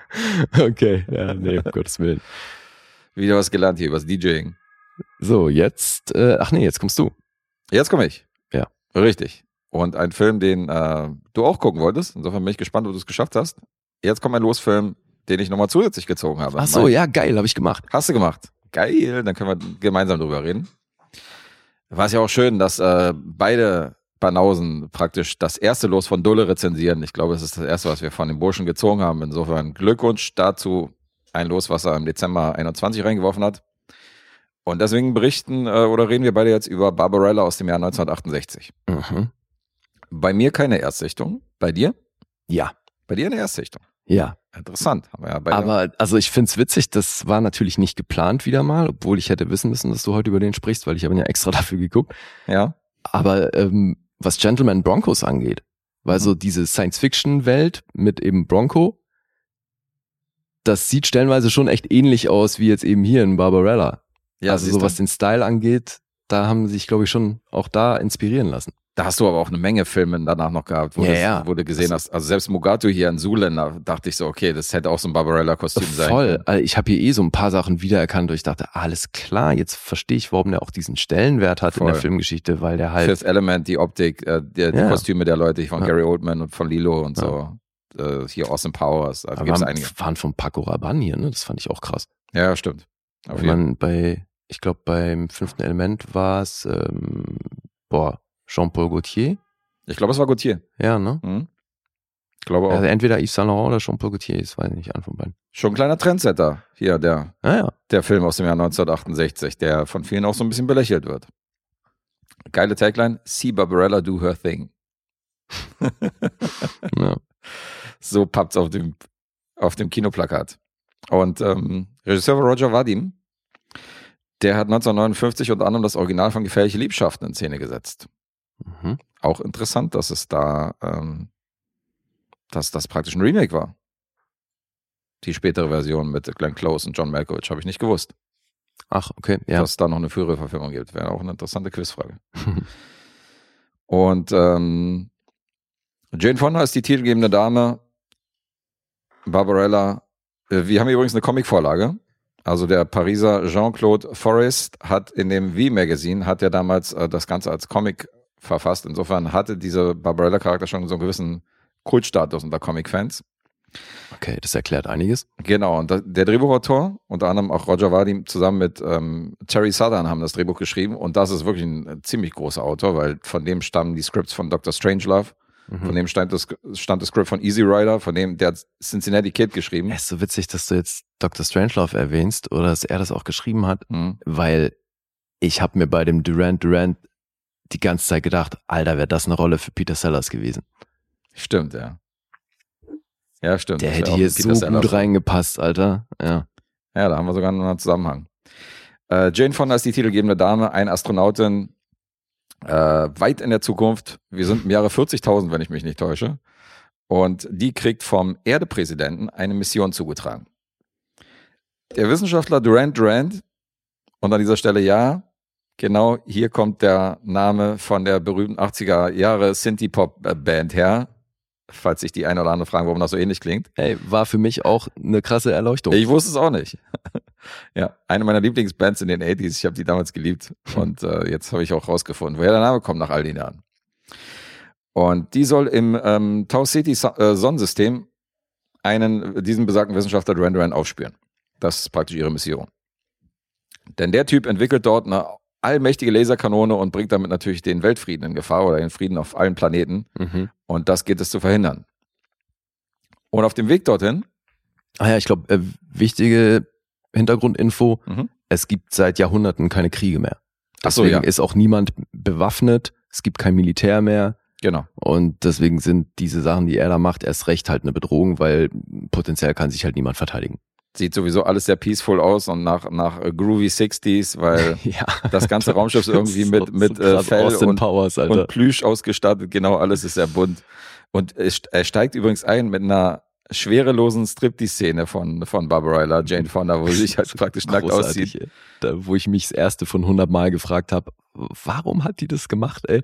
Keine Ahnung. Aber ja, also das, ähm, weil es sieht halt so krass danach aus, dass sich hier einfach ein Typ eine Geschichte überlegt hat, um auch hier wieder möglichst abgefahren Nacktheit zu inszenieren. Es ist halt Style over Substance von Anfang bis Ende. Also die Story ist ja, total aber, aber hirnrissig. schon aus einer sehr männlichen Perspektive, finde ich, weil Klar. es gibt hier unzählige, eigentlich auch Sexszenen oder zumindest halt angedeutet, Mhm. aber eben, also so subversiv läuft halt auch immer, wie gesagt, ein sehr männlicher Blickwinkel auf das ganze Ding. Ja, aber es passt in Jane Fondas äh, Filmära von damals, die sich übrigens Sex-Kitten-Ära tatsächlich nennt, weil die hat mehrere Filme gedreht, wo sie eine Menge Haut zeigt und wo sie so ein bisschen so die sexy Blondine gibt. Und ähm, Aber das, kann sie gut, also nein, nein, ich meine, sie kann sich das wirklich gut leisten, ey, weil die hat ja nun wirklich eine krasse Brigitte Bardot-Optik ja, ist sehr hübsch anzusehen, und ist sehr schön anzuschauen dabei, ja. Passt natürlich super, dass äh, Jean-Claude Forest hatte nämlich beim Konzipieren dieser Figur Brigitte Bardot im Kopf Mhm, und hat ihr natürlich auch die Rolle angeboten. das sieht man, ey. Und die lehnte aber ab, weil die nämlich keine sexy Rollen mehr drehen wollte, im Gegensatz zu Jane Fonda.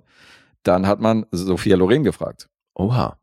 Und die war aber schwanger zu dem Zeitpunkt, fiel also auch weg. Und ähm, tja, und dann ist Jane Fonda an Bord gekommen und äh, da das ihre sexy Kitten-Ära war, hat das gut gepasst. Hm. Aber der Brigitte Bardot-Vergleich ist schon, ist schon sehr, sehr passend. So, jetzt äh, ist unsere Barbarella in ihrem äh, plüschigen Raumschiff auf dem Weg dorthin und kommt in so einen Strudel. Ja, in so ein, was ist das? Wie nennt man das? So ein Meteoritenstrudel. Meteoritenstrudel. Was Eine ist Mischung das? aus Meteoritenschauer und einfach geil. so ein. Ey, was ist das? Alright, alright. That sounds promising. Der Meteoritenstrudel. Look at that word you just threw out. Aber wirklich. Ey. Jedenfalls muss sie notlanden auf so einem Eisplaneten. Fremder Planet, Raumschiff ist kaputt, riesiges Loch irgendwie äh, an der Seite und die ersten Lebewesen, die sie halt sieht, wenn sie da aussteigt aus diesem Raumschiff, sind etwas unheimlich aussehende Kinder. Und die führen nichts Gutes im Schilde, fre- freundet, will sich mit denen anfreunden, äh, lächelt die an und sagt, hallo, wie geht's euch denn? Und die wird aber dann gefesselt und einfach gekidnappt von den Kindern. Und die haben eine böse Puppenarmee. Die Puppen übrigens alle mit Grills ausgestattet, Mhm. also äh, mit äh, scharfen Zähnen und äh, die Puppen werden dann gleich auch auf sie gehetzt. Die bewegen sich dann so im Puppenmarsch so ganz langsam auf sie zu und sie und unsere Barbarella ist in Lebensgefahr. Und sie wird dann befreit von Mark Hand. Und Mark Hand repariert auch ihr Raumschiff und sie bedankt sich dafür mit Vintage Sex. Weil den gibt es eigentlich nicht mehr, diesen Vintage Sex, sondern es gibt eigentlich nur noch Sex, indem man sich die Hände äh, berührt und vorher aber eine Tablette, eine Pille nimmt. Und so wird dann praktisch so dieses Sexgefühl übertragen. Dieses von wegen hier rein, raus und so, das ist nicht mehr up to date. Aber also zum Thema Inspiration äh, für Demolition Man, ne, hab ich auch sofort gedacht, alle, wie krass ist das denn? Stimmt. Aber auch hier wieder, hier war mal spätestens der zweite Moment, wo ich mir dachte, okay, das hat sehr offensichtlich ein Mann geschrieben, weil dieses, ich habe jetzt dein Raumschiff repariert, so sie natürlich total unterwürfig, gnädig. Was kann ich für dich tun? So Natürlich. fängt an wie ein schlechter Porno. Und dann sagt er halt auch knallhart, no, ja klar, also make love, wäre schon drin. So jetzt als Wär- wär Gegenleistung. Wäre ganz cool, ja. Das ist der Deal. So. Und sie noch so, naja, also, oh, okay, also wenn, das, wenn du jetzt da wirklich drauf bestehst, na gut. und dann natürlich auch hier wieder wie in einem schlechten Porno. Eigentlich hat sie keinen Bock drauf und dann war das aber das Ding, ey. Und dann will sie gar nicht aufhören, genau. Ja, dann geht's eigentlich den ganzen Film nur noch darum. Dann ist sie immer ganz schnell am Start, wenn es darum geht, Genau, jemanden zu belohnen. Genau, dann siehst du sie auch, genau, ganz genau, dann siehst du sie auch immer unter der Bettdecke und sehr zufrieden aussehen. Geil, ey, auch da, da gibt's ja im späteren Verlauf, ne, die Stelle, wo, wo sie auch gleich wieder so, ach so, ähm, so, muss wieder belohnt werden, alles klar, fängt schon an, sich auszuziehen. Also, nee, nee, nicht so. schon völlig routiniert, ey. Genau. Und bei den anderen ist es ja halt nicht so gang und gäbe, dass man diesen normalen Sex durchzieht, weil er ist natürlich so ein, weißt du, er ist natürlich so ein Draufgänger und so, ne, deswegen Mhm. ist er so oldschool. Und ähm, äh, hier, äh, Ugo Tognazzi übrigens, ein italienischer, italienischer Sänger auch, der die, der die Rolle da übernommen hat. Ah, okay. Musiker, ein ganz bekannter. Und äh, die sind da total geschockt, als sie anfangen, sich auszuziehen später, weil die sagen so, nein, nein, nicht so, ganz normal hier mit der Pille und so, mit der Hand und so. Sie so, ach so, du solltest So. mal probieren, das andere ist auch ganz Ja, nett. Ja, und äh, du hast ja schon erwähnt, der Herr zeigt sich dann auch nochmal kenntlich und repariert und fixt ihr Raumschiff. Aber anscheinend nicht besonders gut, weil sie stürzt wieder ab. Das fand ich eh das Geilste, ey. Die, also wirklich, unmittelbar nach, Voll die Schrottkarre. nach dem Sex, die Belohnung fett für den Arsch, ey, die fliegt ein paar Meter und stürzt wieder ab. Ja. Also aber halt auch so, dass er noch hinterher kann, ne? Ja, ja, richtig. Wobei, nee, die ist ja dann erstmal irgendwie unterirdisch. Nee, die ist bei so, die stürzt ja dann praktisch vor diesem Labyrinth ab. Die ist ja dann bei diesem Labyrinth in der Nähe. Ja, aber ist die ist ja dann Planet, erstmal, nee, die ist schon auf dem gleichen Planeten, aber Ach, die ist ist dann erstmal so, Planet? ja, aber die ist ja dann so tief unter der Erde erstmal und muss dann erstmal so ein bisschen hochkommen wieder. Stimmt, stimmt. und ja. dann knapp unter der Oberfläche äh, kackt das Raumschiff komplett ab. Ja, stimmt. Also sie muss, um diesen äh, Wissenschaftler Duran Duran zu finden, muss sie dann ab diesem Zeitpunkt viele Abenteuer bestehen und äh, viele Ja. Begegnungen meistern. Unter anderem trifft sie auch so einen, so einen Ja, Engelsgleichen. das ist ja dann, als sie dann da abgestürzt ist und dann da hochkommt, Da trifft sie sie dann genau. den Engel. da, äh, obwohl er ist ja kein Engel, er ist ein Ornithantrop, habe ich mir aufgeschrieben. Ja, okay, der Ja, der letzte Flügeln. Ornithantrop. der nicht, nicht gucken kann, aber der Ja, der ist sie, bl sie bringt blind, ihm, ne? Ja, aber sie bringt ihm bei, wie man fühlt, auch wenn er nicht sieht. Mhm. Ja, indem sie sich wieder bei ihm bedankt. eben, das ist der nächste, der belohnt wird. das ist so geil, ey, wie sie sich durch den Film vögelt, Alter. Das Voll, ist so Mann. lustig.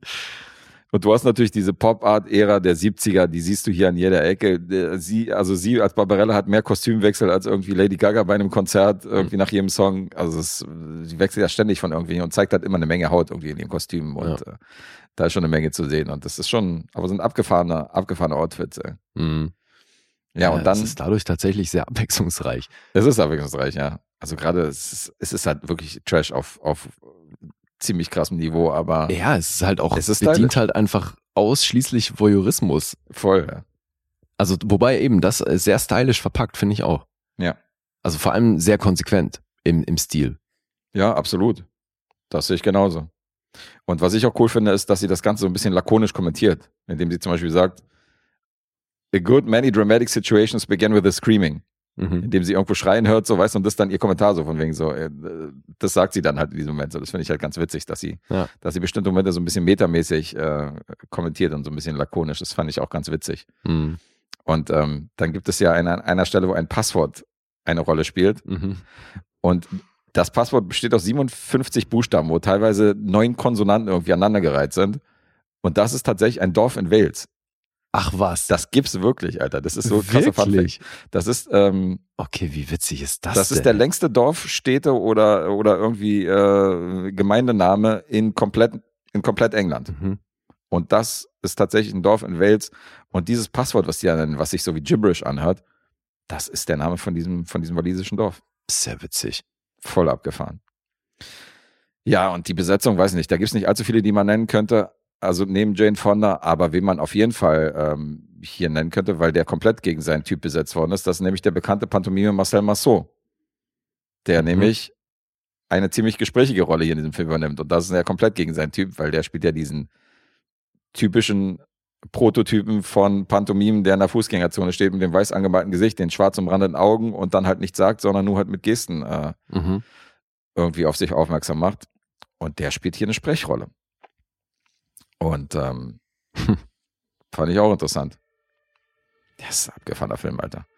Dass Barbarella auch so sexy ist, dass sie so eine musikalische Foltermaschine kaputt macht, ja, mit ihrer Ja, ja. Sexiness. Also, enough said. So, mehr muss man Ja, dazu ja, eigentlich wie, sagen. wie er das kommentiert, ey, so, was hast du gemacht und so, ja. Wie geht das? Äh, zu Lebzeiten plante Vadim übrigens einen Sequel. Das war in den 80er Jahren, äh, beziehungsweise bis in die 90er hinein. Da sollte Sherilyn Fenn die Ro Rolle von Barbarella übernehmen und Drew Barrymore war auch im Gespräch. Mhm. Und 2012 wurden die Amazon Studios sogar irgendwie aktiviert, dass sie eine Serie releasen. Und Nicholas Winning Refen war kurz davor, den Piloten zu inszenieren. Oha. Stieg dann aber aus, um Neon Demon zu entwickeln und ähm, hat dann auch im Nachhinein gesagt, dass bestimmte Sachen halt nicht geremaked werden sollten. Ähm, Ja, ich, und deswegen ist aus dem Projekt nichts geworden. Ich weiß auch nicht, ob das unbedingt ein Remake braucht. Ja, Weil es ist halt schon natürlich basiert auf also ohne Sexismus kriegst du das Ding halt nicht erzählt. Hm. Und deswegen, also da so eine Woke-Variante von zu machen, kann ich mir nicht vorstellen, dass das funktioniert. Ja, denke ich auch. Also gerade heutzutage muss man ja wirklich auf viele Sachen achten und da eine Barbarella, ein Barbarella-Remake zu machen, das ist auch so schon ein Spiel mit dem Feuer. Ja. Ich meine, Jane Fonda hat im Nachhinein auch gesagt, dass äh, der Film in ihrer Filmografie nicht gerade der Film ist, auf den sie stolz ist. Mhm. Aber ähm, dass sie natürlich freut, dass er so einen gewissen Kultstatus erlangt hat und dass viele den feiern. Aber sie sieht natürlich, dass das eine absolut lächerliche Frauenrolle ist und dass das natürlich nicht ihr Frauenbild ist, was sie vermitteln will. Aber ähm, auf der anderen Seite hat sich auch hingestellt und hat gesagt, die wurde ja nicht gezwungen, diesen Film zu machen. Insofern war ja ihre eigene Entscheidung. Sie kannte das Drehbuch, sie wusste, worum es geht. Sie wusste, in welchen Stellen, sie wusste, dass sie sich nackt ausziehen muss am Anfang bei diesem Striptease äh, in der Schwerelosigkeit. Und deswegen ähm, schiebt sie dann nicht irgendwie die Verantwortung ab und sagt so, ja, damals war ich so ein schlimmes Opfer und so musste diesen Film drehen. Und sagt, das ist auf ihrem Mist gewachsen, also was soll's. Mhm. Finde ich eigentlich ganz cool von ihr. Ja, auf jeden. Und die hat sowieso viel Einsatz gezeigt für den Film, weil die wurde in so eine Rutsche geschmissen, dann äh, hatte sie irgendwie Abschürfung und hat sich irgendwie den Knöchel verstaucht, irgendwie als sie da runtergerutscht ist.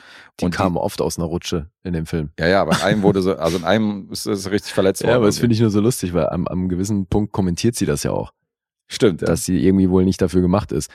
Ach echt, und da hat sie sich verletzt, ja? Ja, aber besonders schlimm war wohl eine Szene, wo sie nämlich in diesem Vogelkäfig äh, drin war Mhm. und dann durch diesen Geheimgang da runtergerutscht ist. Und die Vögel waren dem Regisseur halt, waren ihm zu ruhig, weil die sollten ja da so wild rumflattern. Was hat er gemacht? Hat Ventilatoren angeschmissen. Okay. Und dann sind die Vögel da durchgedreht durch Ja. diese Ventilatoren und wussten dann nicht wohin und sind da rumgeflattert und haben Jane Fonda vollgekackt in diesem Moment. Okay. Und durch diese Vogelkacke wurde sie krank und musste dann ins Krankenhaus eingeliefert werden, musste erstmal kuriert, kuriert werden, Alter. weil sich da weiß ich was eingefangen hat. Ganz der Hitchcock. Ja. Krass. Wenn man jetzt noch bedenkt, dass Roger Vadim zu der Zeit mit Jane Fonda verheiratet war, dass seine eigene Ehefrau ist, Okay. äh, ist das natürlich auch noch lustig, wie er diesen Film inszeniert hat und äh, zu was er sie da gebracht hatte. Ach, okay, das ist ja interessant. Das Ja. wusste ich gar nicht. Die waren verheiratet. Die waren verheiratet. Ey, das, okay, ja. Schon abgefahren. Äh, interessanter Funfact noch, der DOP war Claude Renoir. Mhm. Und Claude Renoir war tatsächlich der Enkel von dem impressionistischen Mhm. Maler. Von äh, Pierre-Auguste Renoir. Ja. Die waren verwandt und haben, also er praktisch setzt bewegte Bilder um und sein Großvater war einer der bekanntesten Maler seiner, seiner Zeit. Mhm. Abgefahren. Okay, kr- krass, Alter. Der hat wahrscheinlich einiges geerbt, ne? Ja, denke auch. Wobei, Aber du weißt ja nicht, was da wobei hängen nee, stimmt, der vor allem bei Renoir kann, könnte es ja auch so sein, wie es irgendwie aufgelaufen ist, dass der halt erst Jahre nach seinem Tod äh, Richtig. hochgehandelt wurde. Und wahrscheinlich sind dann die meisten Bilder auch in irgendwelchen Museen oder so. Ich kann mir vorstellen, dass da gar nicht mehr viel im Privatbesitz ist. Ja, da gab es ja auch ganz viele Autoren und so, die irgendwie nach, nach dem Ableben erst groß geworden sind und dann zu Lebzeiten irgendwie in Armut Mhm. gestorben sind, weil die überhaupt, nicht, überhaupt kein Geld gesehen haben für ihre Werke, ob das jetzt Maler waren oder Schriftsteller. Da gab es ja einige Beispiele aus Ja, wobei bei einem Buch, da könnte ich mir wiederum vorstellen, dass dann die Erben trotzdem davon profitieren, Hm. wenn jetzt ein Buch von einem Verstorbenen noch viel verkauft wird. Weißt du, dass die, Ja, dass der Erlös dann trotzdem irgendwie bei der Familie landet. Bei Kunst ist es ja nicht so. Also ich meine, wenn das Bild halt verkauft wurde, so, dann ist es nicht mehr deins. Fertig. könntest du recht haben. Ja, keine Ahnung. Aber abgefahren, ja, Renoir, klar, großer Name. Hm. Das ist ein Style over Substance Film. Also Barbarella bietet Schauwert an jeder Ecke. Ist natürlich eine, eine dumme Geschichte und äh, es, ist, es hat schon diesen trashy Anstrich, aber es ist irgendwie auch unterhaltsam. Deswegen, das ist einer der Filme, wo ich den, den würde ich ohne Ton auf einer Party laufen lassen, auf einer, auf einer Mhm. Homeparty, weißt du? Genau, ja. Der, wenn der im Hintergrund läuft, ich meine, du hast ständig was zu gucken, so du brauchst die Dialoge nicht, du brauchst den Sound nicht und Mhm. hast trotzdem irgendwie einen Perfekter Film für sowas. perfekter genau. Film für so eine, für so eine Geschichten. Aber mit Ton macht er auch Spaß und ähm, ich habe den auch beim zweiten Mal gerne gesehen. Ist jetzt kein Meisterwerk, aber ist schon, ist schon ein nice Ding. Wie siehst du das? Ja, sehr ähnlich. Das ist eigentlich schon grober Scheiß, Ja. aber macht irgendwie Spaß zu gucken. Und Mhm. finde ich, kann man deswegen echt gut machen. Also Kann man schon als Guilty Pleasure bezeichnen, oder? So ein bisschen. äh, ja, also das ist jetzt auch nichts, was ich mir, was ich mir sofort wieder angucken müsste, aber eben, das ist, äh, das ist eine total gute Hintergrunduntermalung. Äh. Finde ich auch. So, da hast schon recht, auf so einer Party irgendwie, ja. Das ist also allein eben die Sets sind zum Teil so abgefahren und ähm, ja, die Farben, die Stoffe und so, dieses, wie du schon gesagt hast, mit dem Plüsch in dem, in dem Raumschiff und so, ist alles so abgefahren. Ja. Die Kostüme und dies, das. Ja, auf jeden Fall. Also die haben sich hier schon ausgetobt, was so Ausstattung und Kostüm angeht. Voll. Ich meine, für diese, wenn wir sehen, wo der Film entstanden ist, der ist ja in Italien gedreht worden, in den Dino De Laurentiis Studio. Mhm. Und Dino De Laurentiis war ja auch bekannt dafür, der war ja so ein Fließbandarbeiter, der hat ja auch Filme rausgeboxt ohne Ende. Und da war auch eine Menge, eine Menge Low Budget dabei. Also da ist der mit 9 Millionen Budget, ist das ja noch einer der größeren. Mhm. Aber der war schon nicht bekannt dafür, dass er jetzt groß budgetierte, aufwendige Filme gemacht hat, sondern das war so ein Typ, der wollte halt Hauptsache viel machen. Das ist so ein Mhm. Fließbandarbeiter gewesen. Und in seinen Studios ist halt Barbarella entstanden. Deswegen weiß man ungefähr, worauf man sich hier einlässt, wenn man sieht, Dino De Laurentiis hat produziert. Ja, aber der, also ich finde, dafür wirkt er doch noch relativ ver- detailverliebt. Das schon, ja. Also so die Kostümbilder und die Setdesigner durften sich, äh, durften sich austoben. Ja, eben. Auf jeden Also Fall. es wirkt gar nicht nach so einer krassen Fließbandproduktion, weißt du, ich meine? Mhm. Das stimmt. Okay, Super und für dich äh, äh, Guilty Pleasure, ja? Ja, schon. Geht eine Stunde 38, ist relativ kurzweilig. Kann man machen. Hat natürlich viele Szenen, wo du sagst, Alter, was für ein grober Scheiß, aber trotzdem freust du dich und äh, findest Mhm. das Ganze irgendwie, irgendwie stylisch. Ja. Egal wie sexistisch das Ganze ist. Natürlich äh, unter heutigen Maßstäben fragwürdig, viele Momente. Ja, ja, ja. Aber nichtsdestotrotz, in den Swinging 60s ging das schon klar. What fun! What joyous fun! Super duper! That's nice! Ja. Way to go! Richtig viel Spaß. Ja. Auf jeden Fall fun. Ja, ich mal zu den Punkten überleiten. Ja, hau mal raus. Jetzt bin ich mal gespannt. Ey. Äh, IMDb ist bei einer 5,8. Hat einen Metascore von 51. Das äh, wird natürlich abgestraft von allen Seiten. Rotten Tomatoes 6,2. 3,4 vom Publikum. Das geht wiederum. Letterbox bei einer 3,2. Ist jetzt auch nicht die Welt. Bei wie viel bist du denn? Ach stimmt, mich musste ja gar nicht raten, ne? Nee, raten muss ich dir nicht. Ähm, ich würde sechs geben. Sechs, okay. Mhm. Boah, und jetzt bei dir schwanke ich tatsächlich einen ganzen Punkt. Ähm, ich glaube, du bist bei sowas ja dann schon, ähm, also gehst da nicht so hart mit Bei ins Sexismus. Gericht, ne? Für Sexismus ist der selber immer zu haben. Nee, aber weißt du, also du bist da schon gnädig bei sowas, ne? Also das ist jetzt, weil du siehst das ja schon auch irgendwo, wie wir eingangs gesagt haben, dass das, das hat ja seine Berechtigung in der Filmgeschichte, so ein Ding. Dazu sage ich mal nichts. What about the smile? I am smiling. Ja, genau, so viel krieg ich zurück, ey. Ähm, ach, fuck, ich, ich schwank so krass zwischen, zwischen sechs und sieben. Ähm, ich sag sieben. Da bist du ja nochmal glimpflich davon gekommen, weil das ist eine 7,5. Oh, 7,5? Ja, ja. Okay. 7,5 für Barbarella. Deswegen reicht's für dich. Bei einer 6,5 hätten wir noch einen Unentschieden, glaube ich, oder? Ja, stimmt. Ja, krass. Hättest du, hättest du auf die 6,5 getippt, dann wäre es noch ein Unentschieden gewesen. Krass, wurde nochmal knapp. ui, ui, So geht die Runde wieder an dich. Ach stimmt, ich habe meinen Joker noch nicht. Du hast deinen Joker Ja. noch nicht gezogen und ähm, Ja, geil. alright. Barbarella, schönen Gruß an Dulle. Danke für dieses Los. War auf jeden Fall eine interessante Neusichtung. Also tr- sechs Punkte klingen jetzt vielleicht so schlecht, aber ich habe das trotzdem auf, auf eine Art echt gefeiert. Also vor allem dieses. Ja, du klangst auch nicht so, du klangst auch nicht so pessimistisch wie sechs Punkte, ehrlich gesagt. Nee, weil ich hatte ja trotzdem irgendwie meinen Spaß dabei und vor allem dieses, ähm, dass du halt siehst, was das auch für ein krasser Einfluss war für ganz viele verschiedene Sachen. Eben. Das finde ich halt sehr cool. Das auf jeden Fall. Und das hat bei mir schon für Punkte gesorgt, Mhm. dass so ein Trendsetter war. Ja, das ist halt so ein Film, der spiegelt halt wirklich die damalige Zeit wieder, so dieses Ende 60er, Anfang 70er, dieses, dieses äh, bunte, plüschige Hippie-Ding mit Lavalampen und Co. Insofern ist es cool, dass man das mal in filmischer Form noch irgendwie festgehalten hat. Ja. Auch noch in einem Sci-Fi-Genre, Alter. Ich meine, das ist schon abgefahren. ja, ist es auch. Auf jeden Fall. Alright. So, So. jetzt zu unserem gemeinsamen Film. Genau. Alle, die mitgezählt haben, dürften wissen, wir haben noch zwei Auftragsfilme offen für den Monat Mai. Einen machen wir jetzt, den anderen machen wir nach Supporter-Episode. Mhm. Also übermorgen gibt's Dark Blue für diejenigen, die den auch nochmal nachgucken wollen.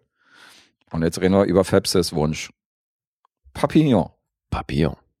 Eine Erstsichtung für mich. Oha, stimmt. Mhm. Und zwar ist es hier ganz wichtig, wir sprechen nicht vom Remake, sondern wir sprechen über das Original aus dem Jahr 1973. Stimmt, gab ein Remake 2017 mit Ja. Charlie Hannem und äh, Rami Malik. Mhm. Interessanterweise übrigens aber ganz gut weggekommen, so in der Bubble und von den Leuten, von denen man hört so. Da habe ich mich ja noch nicht rangetraut. Da gibt's also so Hoffi und so Konsorten, die sagen tatsächlich, es ist natürlich verglichen mit dem Original ist das der schlechtere Film, aber es ist tatsächlich etwas, was man sich, an, also es ist ein Remake, was man sich angucken kann. Also die Mhm. Bewertung und so insgesamt gar nicht mal so übel. Das ist bisschen Also ich möchte den jetzt erst recht sehen, weil ich hatte den, den ersten ganz gut in Erinnerung. Mhm. Also ich hatte den als sehr guten Film in Erinnerung und hatte tatsächlich schon auch noch so das ein oder andere Bild recht präsent im Kopf. Mhm. Und jetzt nach einer erneuter Sichtung habe ich dann doch das ein oder andere Ding echt auszusetzen an dem Film, Mhm. was von damals halt null, so, was ich damals null so wahrgenommen habe und was erst recht nicht so hängen geblieben ist. Und deswegen will ich jetzt erst recht das Remake sehen, um zu gucken, was haben die anders gemacht und Mhm. haben die die Scha- Sachen, die ich eben doof fand, haben die die besser hinbekommen. Also bei ein paar Sachen bin ich mir sicher, dass sie es besser gemacht haben, weil man das schon auch ein bisschen auf die Zeit schieben kann. ja, Aber ja, also jetzt, ich bin trotzdem irgendwie gespannt auf das Remake. Hast du denn das Remake gesehen? nee, auch nicht. Ach so, okay. Aber ähm, dadurch, dass man halt hört, also du hörst ja bei vielen Remakes hier von Ben Hur und so, hast ja gehört, so Alter, guck dich das auf jeden Fall nicht an. Nee, eben, da habe ich ja auch bisher die Finger von gelassen. Und ähm, bei dem hier war es tatsächlich so, dass die Leute gesagt haben, ja, ey, hier kann man so, wenn, wenn es eine Generation ist, die irgendwie alte Filme nicht gucken, Mhm. dann haben die hier ein gutes Remake, so was sie sich angucken können Ja. mit guten Schauspielern, was, was nah ans Original rankommt. Also nicht ganz, aber Mhm. so, hat überall so dreieinhalb bis vier Sterne teilweise, wo ich gesagt habe, Ach, okay, echt? der kommt echt ganz gut weg. Okay, ja, das ist auf jeden Fall besser, als ich gedacht hätte. Ja.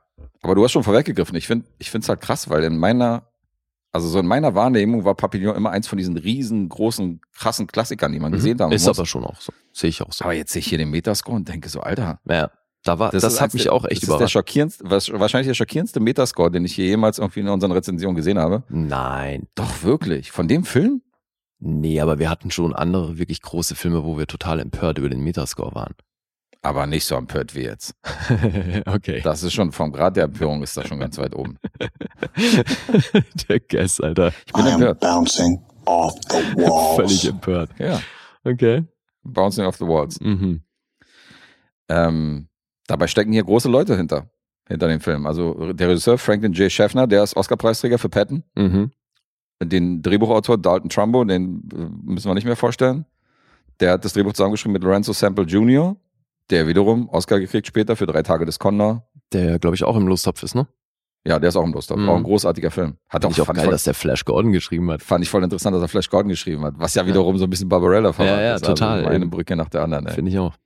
Ja, aber eben die beiden haben das geschrieben, basierend auf einem Buch, was relativ kurz vor dem Film erschienen ist. Ich glaube, keine, wie, ich, irgendwo hatte ich es mir notiert. Fünf Jahre oder so? Ähm, Das waren fünf Jahre. ja, ich meine auch irgend sowas. Ja, wie auch immer, relativ zeitnah haben die aus dem Buch von Henri Charrière haben die Papillon gemacht. Genau, sein Spitzname war nämlich Papillon und das sind seine Erlebnisse, die er in diesem Buch verarbeitete. Ja. Und interessanterweise, Dalton Trumbo während des Drehs auch krank geworden, Lungenkrebs bekommen und sein Sohn hat, glaube ich, auch das Drehbuch fertiggestellt, offiziell. Weil als die mit den Dreharbeiten anfingen, war das Drehbuch noch nicht komplett fertig. Sondern Was Da- oft so ist, ja, aber da wurde, also da wurde noch teilweise Tag für Tag noch dran gearbeitet und ähm, noch Mhm. vervollständigt. Also ich meine, gerade aus der Zeit hört man das schon oft. Also ich meine, das ist, glaube ich, immer noch so. Also es lässt sich nie komplett verhindern. Es gibt immer Produktionen, wo das Drehbuch noch nicht komplett fertig ist und trotzdem Mhm. schon angefangen werden muss zu drehen. Was hier aber erschwerend dazukommt, und das finde ich abgefahren bei dem, bei dem Film und bei dem Aufwand, ist, dass der angeblich chronologisch gedreht worden Naja, das kommt für die für die Autoren natürlich nicht überhaupt nicht erschwerend hinzu, sondern das fällt natürlich äh, für, Für die, die ist ist das gut. voll gut. Stimmt, Äh, für die Schauspieler ist es auch gut. Für die Produktion ist es natürlich zum Teil ein sehr unnötiger Aufwand, weil du hier halt in manche Locations zum Teil auch wiederkommst und so. Und ja, also es ist kein besonders ökonomischer Ablauf für, Ja. für so eine Produktion. Erst recht nicht eben in der Größenordnung, weil das hat schon an vielen Stellen was wirklich Episches, finde ich. Ja, total. Also gerade so diese Anfangssequenzen, Alter, wie viele Komparsen sind denn da Ja, bitte, Mann. ey? Wie die da durch die Straßen ziehen, diese Gefangenen. Hm. Naja, aber ich habe mir dann, als ich das gelesen habe, mit dem Fakt, dass der quasi das letzte Drittel dann von seinem Sohn fertiggestellt wurde, Mhm. da habe ich mir überlegt, ob das vielleicht die Parts sind, mit denen ich mich schwer tue. Weil ich habe hier wirklich mit, mit dem Ende, so mit dem, mit dem letzten Drittel, da habe ich so ein paar Sachen echt auszusetzen. Ach, wie geil. Und da habe ich mir überlegt, ob das Willkommen im vielleicht. Club. Ach, okay. Geht mir ähnlich. Mhm. Ich fand, in der letzten halben Stunde kommt der fast, da kommt der Film fast zum Stillstand, aber können wir später ein bisschen, bisschen drauf eingehen, weil ich finde auch, da hat er seine Mankos. Okay. Ja, Überhaupt ist er, also er wirkt, an manchen Stellen wirkt er, aber gut, kommen wir später zu. Ich würde sagen, wir machen erstmal die Story, oder? Ja, erzähl mal, worum es hier geht. Also äh, in der Hauptrolle haben wir Steve McQueen, der spielt diesen besagten äh, genannten äh, Spitznamen Papillon, Henri Charrière, und der ist in einer Gefangenenkolonie auf äh, French Guiana in den 30er Jahren, da befinden wir uns. Und ähm, hier wird auch angesagt, dass nach der Haftstrafe diejenigen nicht zurück nach Frankreich dürfen, die sind für Frankreich gestorben, die bleiben praktisch als gefangene Kolonisten auf der Insel bis zu ihrem Tod. Und bei Fluchtversuchen gibt es Einzelhaft, bei, es gibt Haftverlängerungen, es gibt äh, miese Strafen und die Wärter und die und der Vorstand stellt sich dahin und sagt, wir werden euch brechen, was man ja oft sieht, auch so in Gefängnisfilmen. Ja, die demonstrieren vor allem gleich mal die Guillotine. Die demonstrieren die Guillotine und sagen, was die erwartet, wenn die extrem äh, äh, über die Stränge schlagen, aber ansonsten, die sagen halt so, ja, wir machen aus euch hier äh, gefügige, gefügige äh, Lebewesen, so, ihr habt hier nichts mehr zu sagen. Ja. Und Papillon, der ist unschuldig verurteilt worden für einen Mord an einem Zuhälter, den er wohl nicht begangen hat. Und schon auf der Überfahrt zu diesen, zu diesen Inseln, zu dieser Gefangeneninsel, plant er seine Flucht. Weil er lernt auf diesem Schiff den Geldfälscher Degas kennen. Louis Degas, gespielt von Dustin Hoffman. Ja, vor allem am Anfang ist es ja auch so, bei dieser Überfahrt sehen die ja diese verschiedenen, es gibt ja verschiedene Standorte. Mhm. Ne? Es gibt diese Teufelsinsel und dann gibt es diese andere Insel und dann den Ort, wo die dann hinkommen, wo eben, als sie darüber fahren, noch nicht klar ist, wo kommen wir überhaupt hin, weil die werden erst bei Ankunft eingeteilt. Richtig. Das ist richtig. Ja. Und ähm, was aber rauskommt, ist, dass Degas Kohle in seinem Arsch geschmuggelt hat. Mhm. Und insofern wahrscheinlich der vermögendste von diesen Gefangenen ist. Und mit Kohle lässt sich ja viel anfangen. Also fängt Papillon sofort an, irgendwie seinen Fluchtversuch zu planen. Dafür braucht er natürlich Geld, um ein Boot zu kaufen und so weiter und so fort. Und bietet dann seinem neuen Kumpel Degas an, Security oder Bodyguard für ihn zu spielen, Mhm. den zu beschützen. Und dafür hilft er ihm finanziell ein bisschen bei seinem Fluchtversuch. Und äh, Degas, es dauert nicht lange, nachdem er natürlich, äh, also erstmal sagt er so, er hat sich hier mit seinem Schicksal abgefunden, er will gar nicht mitflüchten, aber dann schließt er sich letztendlich auch in diese Pläne ein und sagt, ähm, er würde gerne da irgendwie mitkommen, weil der erste Fluchtversuch, den Papillon startet von mehreren, den startet er noch alleine, ohne die anderen Mhm. und äh, wird dann verraten von demjenigen, der ihm dann irgendwie ein Boot besorgen soll und so. Der nimmt halt seine Kohle und verarscht ihn. Und dann, als er dann wieder in den Knast zurückgeführt worden ist, so viel kann man noch erzählen, sind die Wärter natürlich noch, äh, noch strenger zu ihm und äh, er kommt in Einzelhaft und wird dann erstmal äh, wird dann erstmal gequält von denen und wird, die versuchen den dann erstmal zu brechen. So ein bisschen Cool and Luke-Szenario. Von damals mit Paul Newman. Mhm. Ja, sehr viel weniger leicht in der Tonalität, Ja, finde ich. Aber ja, klar. so ein bisschen hat er mich daran erinnert. Ja, und auch Great Escape und so, ne? Also Mhm. hat schon Parallelen auf jeden Fall. Und aber ich meine, viele Knastfilme haben sich, glaube ich, schon auch bei Papillon ein bisschen was abgeguckt. Ja. Also die, die danach kamen. Es ist halt interessant, weil das halt wirklich in den 30er Jahren ist. Das ist eine andere Zeit. Das ist eine abgelegene Insel. Das ist auch relativ ungewöhnlich. Ähm, Ja, und es sieht verdammt aussichtslos aus. Ne? Also das Mhm. ist schon so krass. Es wird auch immer von Anfang an gleich etabliert. Das heißt, ey, niemand verlässt lebend diese Insel. ja. Weil selbst wenn du es ins Wasser schaffst und so weiter, wirst du teilweise an die Klippen gespült und Ja. so, weißt du, durch die die Haie Strömung oder die Haie fressen dich auch. Dich, ja. Also du hast so gut wie keine Chance, da wegzukommen. Da ist auch noch niemand geflüchtet und so. Ist schon, sieht schon sehr trostlos aus da für, für die Zukunft der Leute. Ja. Äh, Würdest du jetzt handlungstechnisch noch was ergänzen oder zu sagen, was, was man noch sagen könnte oder was noch passiert? Naja, also auch wenn wir Papillon hier primär verfolgen, spielt die Bindung und dann im weiteren Verlauf schon auch die Freundschaft zwischen ihm und Degas eine große Rolle. Mhm. Deswegen also auch, obwohl der eine Randfigur ist, ist das schon so die zweite Hauptrolle und deswegen ja auch prominent besetzt mit Dustin Hoffman. Der ist ja schon auf dem, der war ja schon richtig angesagt zu der damaligen Zeit. Also da hat er schon Midnight Cowboy Feuer gedreht und Mhm. äh, hier ähm, The Graduate und so. Ja. Also Ja. war auf dem Weg, ein richtiger Star zu werden. Ja, und ähm, Steve McQueen, der, das war halt schon gegen Ende auch seiner Karriere. ne? Ja. Wobei viele sagen, dass das hier so sein schauspielerisches Magnum Opus ist, dass er hier halt gezeigt hat, was er kann. Deswegen gilt er auch als Oscar-Snap bei vielen. Mhm. Aber gut, er ist ja auch einer, der sich auch ständig negativ über Preisverleihungen geäußert hat, der gesagt hat, es, mich interessiert das nicht, ob ich einen Preis kriege und das kommt bei der Academy natürlich auch nicht gut an. Ja. Ja, deswegen, weiß ich nicht. Gab ja auch eine einzige Oscar-Nominierung für Jerry Goldsmith übrigens, auch einer der ganz großen, was die Komponisten angeht, der hat den Score gemacht. Ja, finde ich interessant. Gewonnen hat in dem Jahr The Way We Were. Aber interessant vor allem, was die Musik hier angeht, dass du hier einen Film hast, der geht über zweieinhalb Stunden und Musik kommt aber nur in ganzen 40 Minuten zum Einsatz. Naja, Und das finde ich schon auch für die damalige Zeit sehr ungewöhnlich.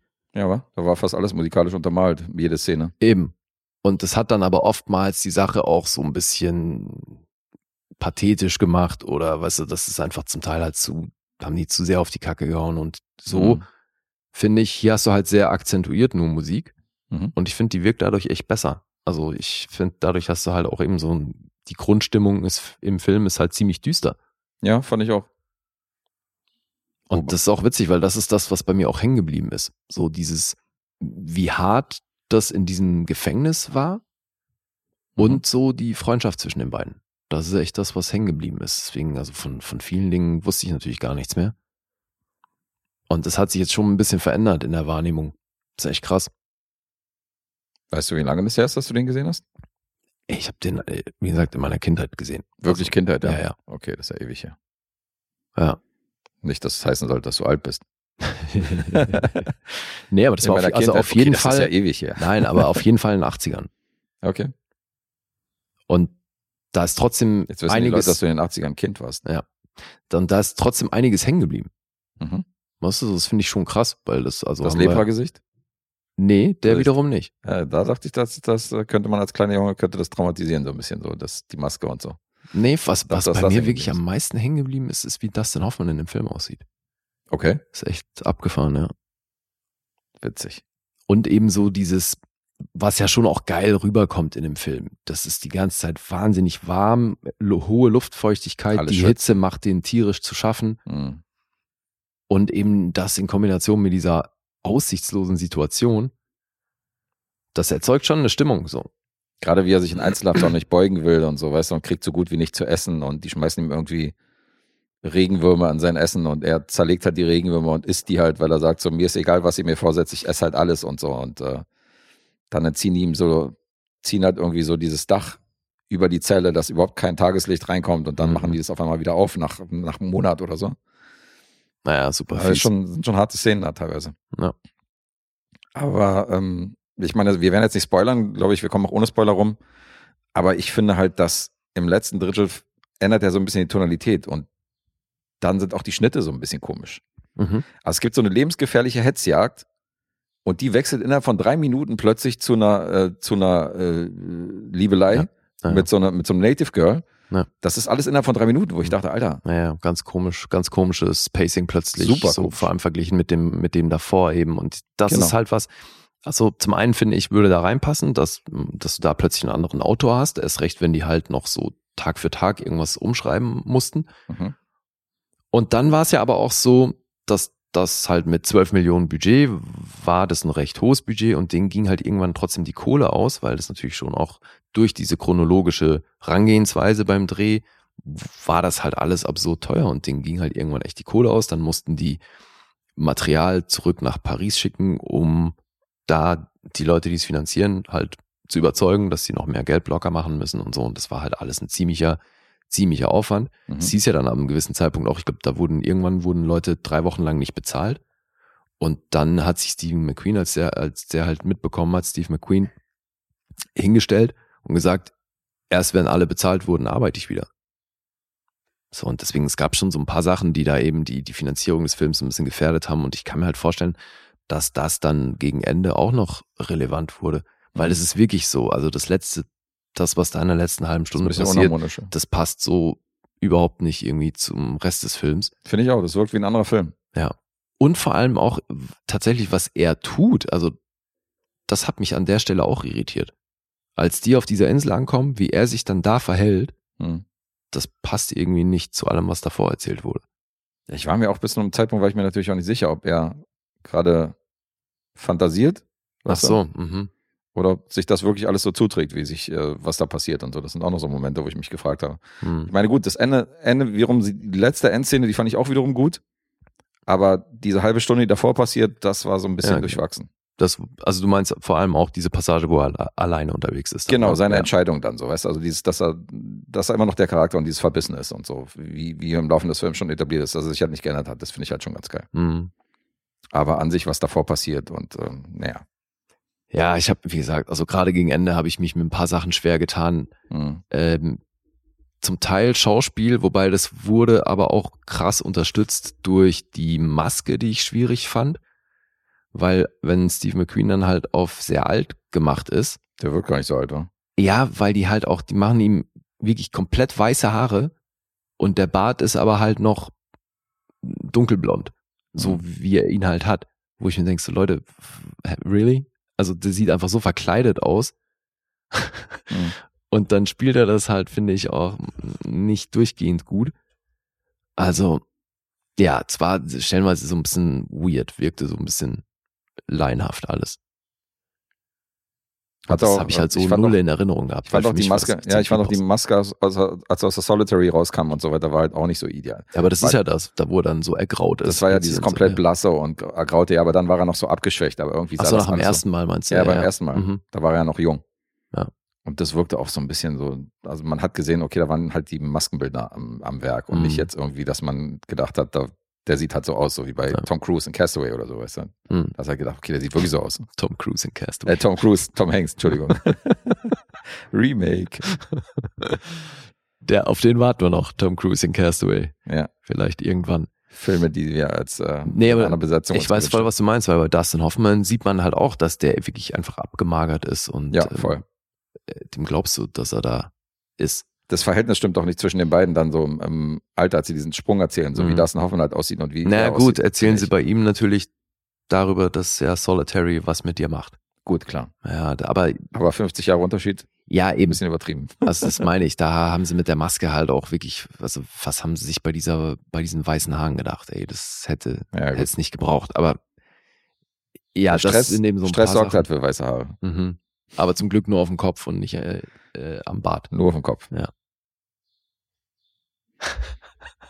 Aber es ist, äh, auch wenn ich jetzt hier natürlich ein bisschen negativ klinge, es ist trotzdem meckern auf hohem Niveau. Also selbst die andere, letzte halbe Stunde ähm, soll jetzt nicht danach klingen, dass ich den Film nicht mag. Also es ist trotzdem ein sehr, sehr guter Film, Mhm. Papillon. Ich mag den unheimlich gerne und äh, kann verstehen, dass viele den feiern. Ja, ich mag den schon auch immer noch.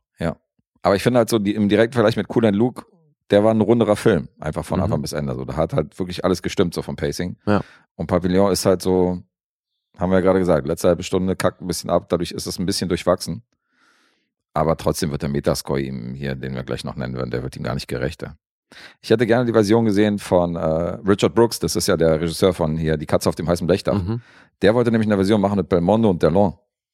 Oh, okay. Das hätte ich mega interessant gefunden, wenn die beiden irgendwie äh, die Franzosen gespielt hätten. Ja. äh, Ähm, das heißt, äh, Belmondo dann als Papillon? Kann ich dir nicht sagen. Ich weiß nicht, wer wen spielen sollte. Hm. Aber ähm, Ja, rein aufgrund der Physis. die beiden großen französischen Stars, ja wahrscheinlich, ne? ja. Und Polanski hat auch mal eine Verfilmung geplant von Papillon, bevor der, Der sollte das ursprünglich machen, ja. genau mit Warren, gelesen, ja. Warren Betty in Hm. der Hauptrolle. Hm. Beatty heißt er. Ja, hatten aber auch eine Menge Stress irgendwie äh, während der Dreharbeiten zu Pavillon, weil Locals ständig irgendwas vom Set klauten und dann noch am Ende, bevor die äh, alles abgebaut haben, nach, nach dem Filmabschluss, haben die da wohl eine Menge abgeräumt und haben da eine Menge mitgenommen. Ja, die haben auf Jamaika gedreht, ne? Ja. Das ist natürlich dann sehr ärm- ärmliche Gegend und deswegen war sowas echt ein Problem, ja. Haben sich ein paar Utensilien geschnappt, die da rumstanden. ja ein paar Utensilien ist gut. Was hab ich gelesen? Irgendwie 100 Paar Schuhe Mhm. und halt irgendwie Stuff im Wert von 30.000 Dollar. Also schon ordentlich was weggekommen. Vielleicht gibt es heutzutage noch Jamaikaner, die mit den Schuhen aus dem, von den Papillon-Dreharbeiten rumrennen. Man weiß nicht. Ja. War aber finanziell erfolgreich, das Ding. Mhm. 12 Millionen gekostet, über 53 Millionen eingespielt weltweit. Ja. Ja, schon auch. In meinen Augen wirklich zu Recht ähm, als großer Film in der Filmgeschichte angesehen. Voll. Ja, geht zweieinhalb Stunden knapp. Ist aus dem Jahr 1973. Danke, Fabse, dass ich mal hier diese Lücke schließen konnte. Ja, fand ich auch. Sehr gut. Hast du noch was? Mich gefreut, den nochmal zu sehen. Ey. Mhm. Ich, konnt, ich kann den jetzt endlich auch mal von meinem Poster abhaken. Kann mal wieder was freirubbeln. Ach, stimmt, ja. Ja, der sollte ursprünglich ein R-Rating bekommen und dann haben sie ein bisschen rumgestritten und argumentiert, um dann noch ihr PG-Rating zu bekommen. Das ist in Deutschland ist der ja ab 16 freigegeben. Mhm.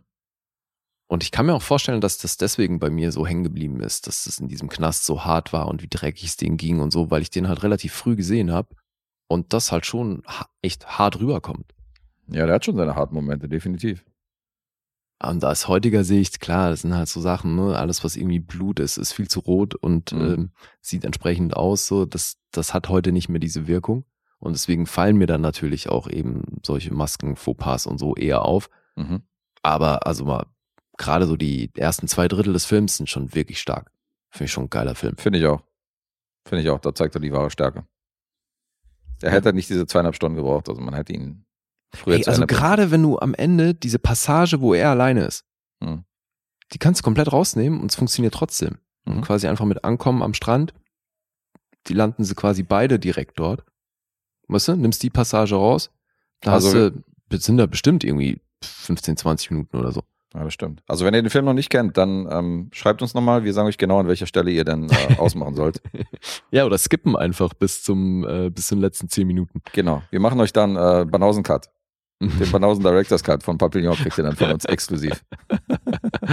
Geil, ey, sehr schön. Oh, fuck, ey. Wir schneiden ja unseren Podcast Arbeit. nicht. Nee, wir schneiden ja unseren Podcast nicht. Da geht ja eine Menge Arbeit. Äh, da ist ja wieder Zeit gut, dadurch, dass wir, nie, dass wir ungeschnitten sind und Mhm. jeder Scheiß drin bleibt. Da kannst du wenigstens mal einen Film schneiden, ja, wenn du schon nicht unseren Podcast schneidest. Ja, aber apropos fertige Schnittfassung, Henri Charrière, der Autor des Buches und der Herr Papillon, der das selber erlebt hat, der war in Jamaika sogar noch anwesend bei den Dreharbeiten Mhm. Und ist dann aber auch, wie Trumbo, an Lungenkrebs erkrankt und ist auch 73 gestorben, wenige Monate vor Release des Films. So, das Ja. heißt, der hat den leider, den fertigen Film, nicht mehr zu sehen bekommen. Ja, ich habe mir noch ein Making-of äh, angeguckt, wo er das Gefängnis besucht. Und da, ist Oh, er, da ist er okay. in dem Originalgefängnis, in der Originalkulisse ist er halt rumgelaufen und hat halt gesagt, hier stand halt ein Wärter und hier hat sich das und das zugetragen. Haben die in der Doku erzählt, wie lange der Knast in Betrieb war? Nee, das haben die, glaube ich, nicht erzählt. Der ging halt nur irgendwie von Location zu Location, also ging da durch das Gebäude durch, wo halt auch alles zugewuchert ist, so ähnlich wie beim Nachspann dann, was man Mhm. dann gesehen hat. Und hat da so ein bisschen erzählt, wo sich was zugetragen hat und was es wirklich gab und was es nicht gab. Und dass zum Beispiel der, der Typ, der relativ früh im Knast gestorben ist, Ja. dass der zum Beispiel auch bis zum Ende auch überlebt hat. Oh, Der war einer von diesen, die dann in dieser Kolonie da gelebt haben auf dieser Insel. Okay. Also dann, nachdem er dann irgendwie seine Haft da hinter sich gelassen hat. Hey, das ist schon, also aus heutiger Sicht, ne, wie krass. Hm. Also ich meine, Kolonialismus sowieso äh, völliger Bullshit. Ja, klar. Aber allein dieses Konzept von, wir haben da ein paar Inseln, von denen kommst du nicht runter. Das ist hart war. Wir im packen die Leute raus. und, ja, genau. Ja. Also ich meine, Australien war ja früher auch einfach so eine Art Riesenknast für die Engländer. Aber, Theoretisch hätten die die Wärter gar nicht gebraucht, oder? Hätten sie da hinschiffen können und wieder wegfahren. ja eben, aber das war ja dann auch so jetzt mit der letzten Insel, wo die hier landen, da sind ja keine Wärter. Stimmt, das ist ja äh, gut. Ja, okay. Stimmt. Die werden da hingekarrt und dann so, schau dann nach dir selbst, das ist jetzt dein Leben. Dann züchten die da Schweine und so. Aber das ist dann wahrscheinlich, dann bist du ja zumindest frei so, weißt Ja, du? eben, da, aber Dich dann auf den naja, Weg zu machen. Nee, äh, klar, ja, also auf dieser Insel bist du dann für dich und quasi frei in einem sehr beschränkten Rahmen. Ja, klar. Aber trotzdem, ich finde es halt so krass, also rein menschlich gesehen, Alter, was für ein Konzept, dass da auch ein Staat dahinter steht krass. und das Ja. macht, weißt du, so, ja, wir packen Leute und äh, verfrachten sie auf eine Insel und dann gucken wir auch nicht mehr nach denen, so, dann müssen die selber überleben. Das ist auf jeden Fall hart, ja. Ich, also abgefahren, echt. Das sind, äh, das hat sich tatsächlich so zugetragen. Ist schon hammerhart. Ja, und das ist halt noch keine 100 Jahre her, weißt du? Ja. Ey, Alter. Aber gut, selbst danach äh, hatte, hat die Geschichte noch ein paar andere Gräuel gezeigt, ey, und hat sich von der hässlichsten Seite gezeigt. Also es ist Naja. schon Wahnsinn, wozu die Menschen teilweise fähig sind. Ja. Naja. So viel zu Papillon. Gruß an Fepse. Eine Stelle fand ich im, äh, leider im letzten Drittel auch noch so hart, Alter. Das Na? hatte ich natürlich so auch nicht in Erinnerung, äh, wie er dann, also er wird ja auch Papillon genannt, weil er diesen Schmetterling auf die Brust tätowiert hat. Finde ich, finde ich natürlich auch geil, den, äh, diesen Henri Charrière gesehen, wie er so durchläuft, hat halt auch so ein auf, aufgeknopftes Ach. Hemd. Okay. Und du hast halt diesen komplett verblassten Schmetterling halt gesehen, Mhm. wie bei Steve McQueen. So ist halt abgefahren, dass er halt wirklich, wenn du das reale Vorbild dann wirklich vor dir siehst, so ist dann natürlich noch eine andere Nummer. Dann Hm. wird man sich erst bewusst, dass es krass ist, dass es den gab. Ja, geil. Ja, also- aber eben, er, er wird ja dann mehr oder weniger darauf angesprochen und muss den dann ja auch jemandem anderem auf die Brust malen. Mhm. Ey, und das, Alter, wie das aussieht, ey, wie so fucking Kinderschminken bei irgendeiner Faschingsveranstaltung, was geht. Ja. Das fand ich auch so Panne. Also, wie sind gerade, aber alles, was so eben im Bereich Maske im weitesten Sinne fällt, da sind mir echt ein paar Sachen aufgefallen. Ich dachte, okay, da ist der wirklich nicht gut gealtert.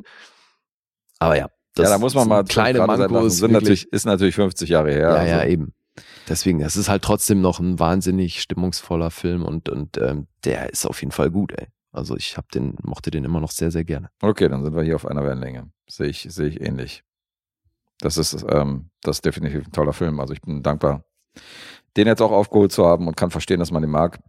Ja, er ist nur, ich will halt nur darauf hinweisen, dass der in meiner Erinnerung, wo er wahrscheinlich echt eine 10 war, Ach, eine 10 gleich, okay. ja, Da oder er- weiß ich nicht. Ja, Ja, es ist halt wirklich was, was aus meiner Kindheit noch so präsent ist, habe ich halt irgendwie als wahnsinnig eindrucksvoll Mhm.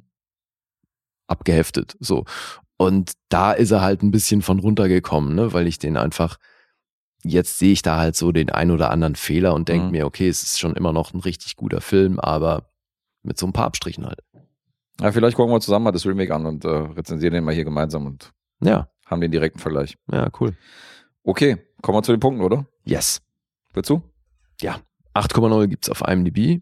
Der desaströse Metascore von 58, den haben wir schon angesprochen. Unfassbar, 58, Alter, das geht gar nicht. Ey, vor allem, die sind da ziemlich alleine, ne? Weil ansonsten sieht's gut aus. Ja. 7,7 auf Rotten Tomatoes von der Kritik, vom Publikum 4,2 von 5, sehr euphorisch und Letterboxd 3,8. Ja, das geht alles. Das ist schon alles eher gut. Mhm. Du musst mich ja nicht mehr raten. Also ich bin ja noch bei einer 8,5.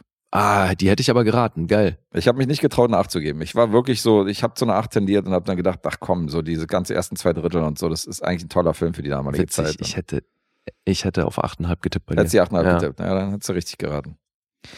Äh, ich sage, du bist bei einer 8. Mhm. Richtig? Ja. Okay. Gold richtig. Aber tatsächlich mit dem exakt gleichen Gedankengang. Weil ich, ich habe mich ein bisschen schlecht gefühlt mit der 8. Dachte so, ey, eigentlich kannst du das nicht bringen. Ey. Das ist schon wirklich Ich habe auch gerade Film, ich so. habe auch gerade zwischen einer 7,5 und 8 tendiert so und dachte auch so, naja, du wirst ihn dann trotzdem so im Zweifel für den Anklagen wirst ihm eine 8 geben, Ja, weil das halt ja, so ein aber- guter Klassiker Ja, ist. aber eben dafür habe ich mich schon so ein bisschen geschämt. Aber ja, ist eine 8. Ja. das ist witzig, ey. Ticken wir ja ähnlich. Ja, anscheinend. Also deswegen mit 8,5 wäre ich genauso fein. Das äh, ist auf jeden Fall ein Film. Den sollte man gesehen haben, finde ich. Ja, da sind wir doch heute relativ, relativ konform unterwegs hier bei Zombieland, bei Papillon und auch bei dem Dakar-Film. Na gut, da waren wir anderthalb Punkte entfernt. Wie zweieinhalb, dachte ich. Nee, zweieinhalb waren es bei Gentleman Broncos. Das war halt unsere Ach so, größte stimmt. Ja, stimmt. Ansonsten gab es schon streitsüchtigere Episoden. Ja, siehst du, ganz harmonisch. My heart is very full at this moment. My heart is very full at this moment. Okay. Das werden wir dann außen, ausnutzen und werden ein volles Herz mit in die Support-Episode nehmen, die wir heute auch noch aufnehmen. Natürlich, machen wir das immer. Sind wir sehr gespannt. Und da geht es dann um den letzten Auftragsfilm dieses, äh, ja, dieses Monats. Ja, Dark Blue. Vielleicht können wir nochmal ankündigen, äh, wenn wir schon mal am Planen sind, weil wir wollen ja auch immer erwähnen, wenn wir wissen, was wir in der nächsten Episode durchnehmen. Der Erik hat uns, dadurch, dass er beim Punkteraten gewonnen hat, hat er uns auch noch zwei Rezensionen aufgetragen, die wir irgendwie schon mitschleppen seit einiger Zeit. Ja, stimmt, die müssen wir jetzt mal machen. Und zur nächsten Episode gucken wir Nightmare on Elm Street, das Original. Richtig. Ein weiteres Frühwerk mit Johnny Depp.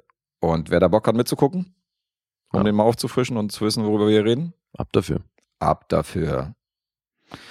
Und ich würde sagen, ab dafür jetzt hier mit uns. Ja. Was That's the spirit. Würde ich auch sagen. Sind wir raus, oder? Ja, diese Bewegfinderlauf. sind somit raus und verabschieden sich für diese Freitag und sehen uns und hören uns am Dienstag. Genau das. Ciao, ciao. Tschö.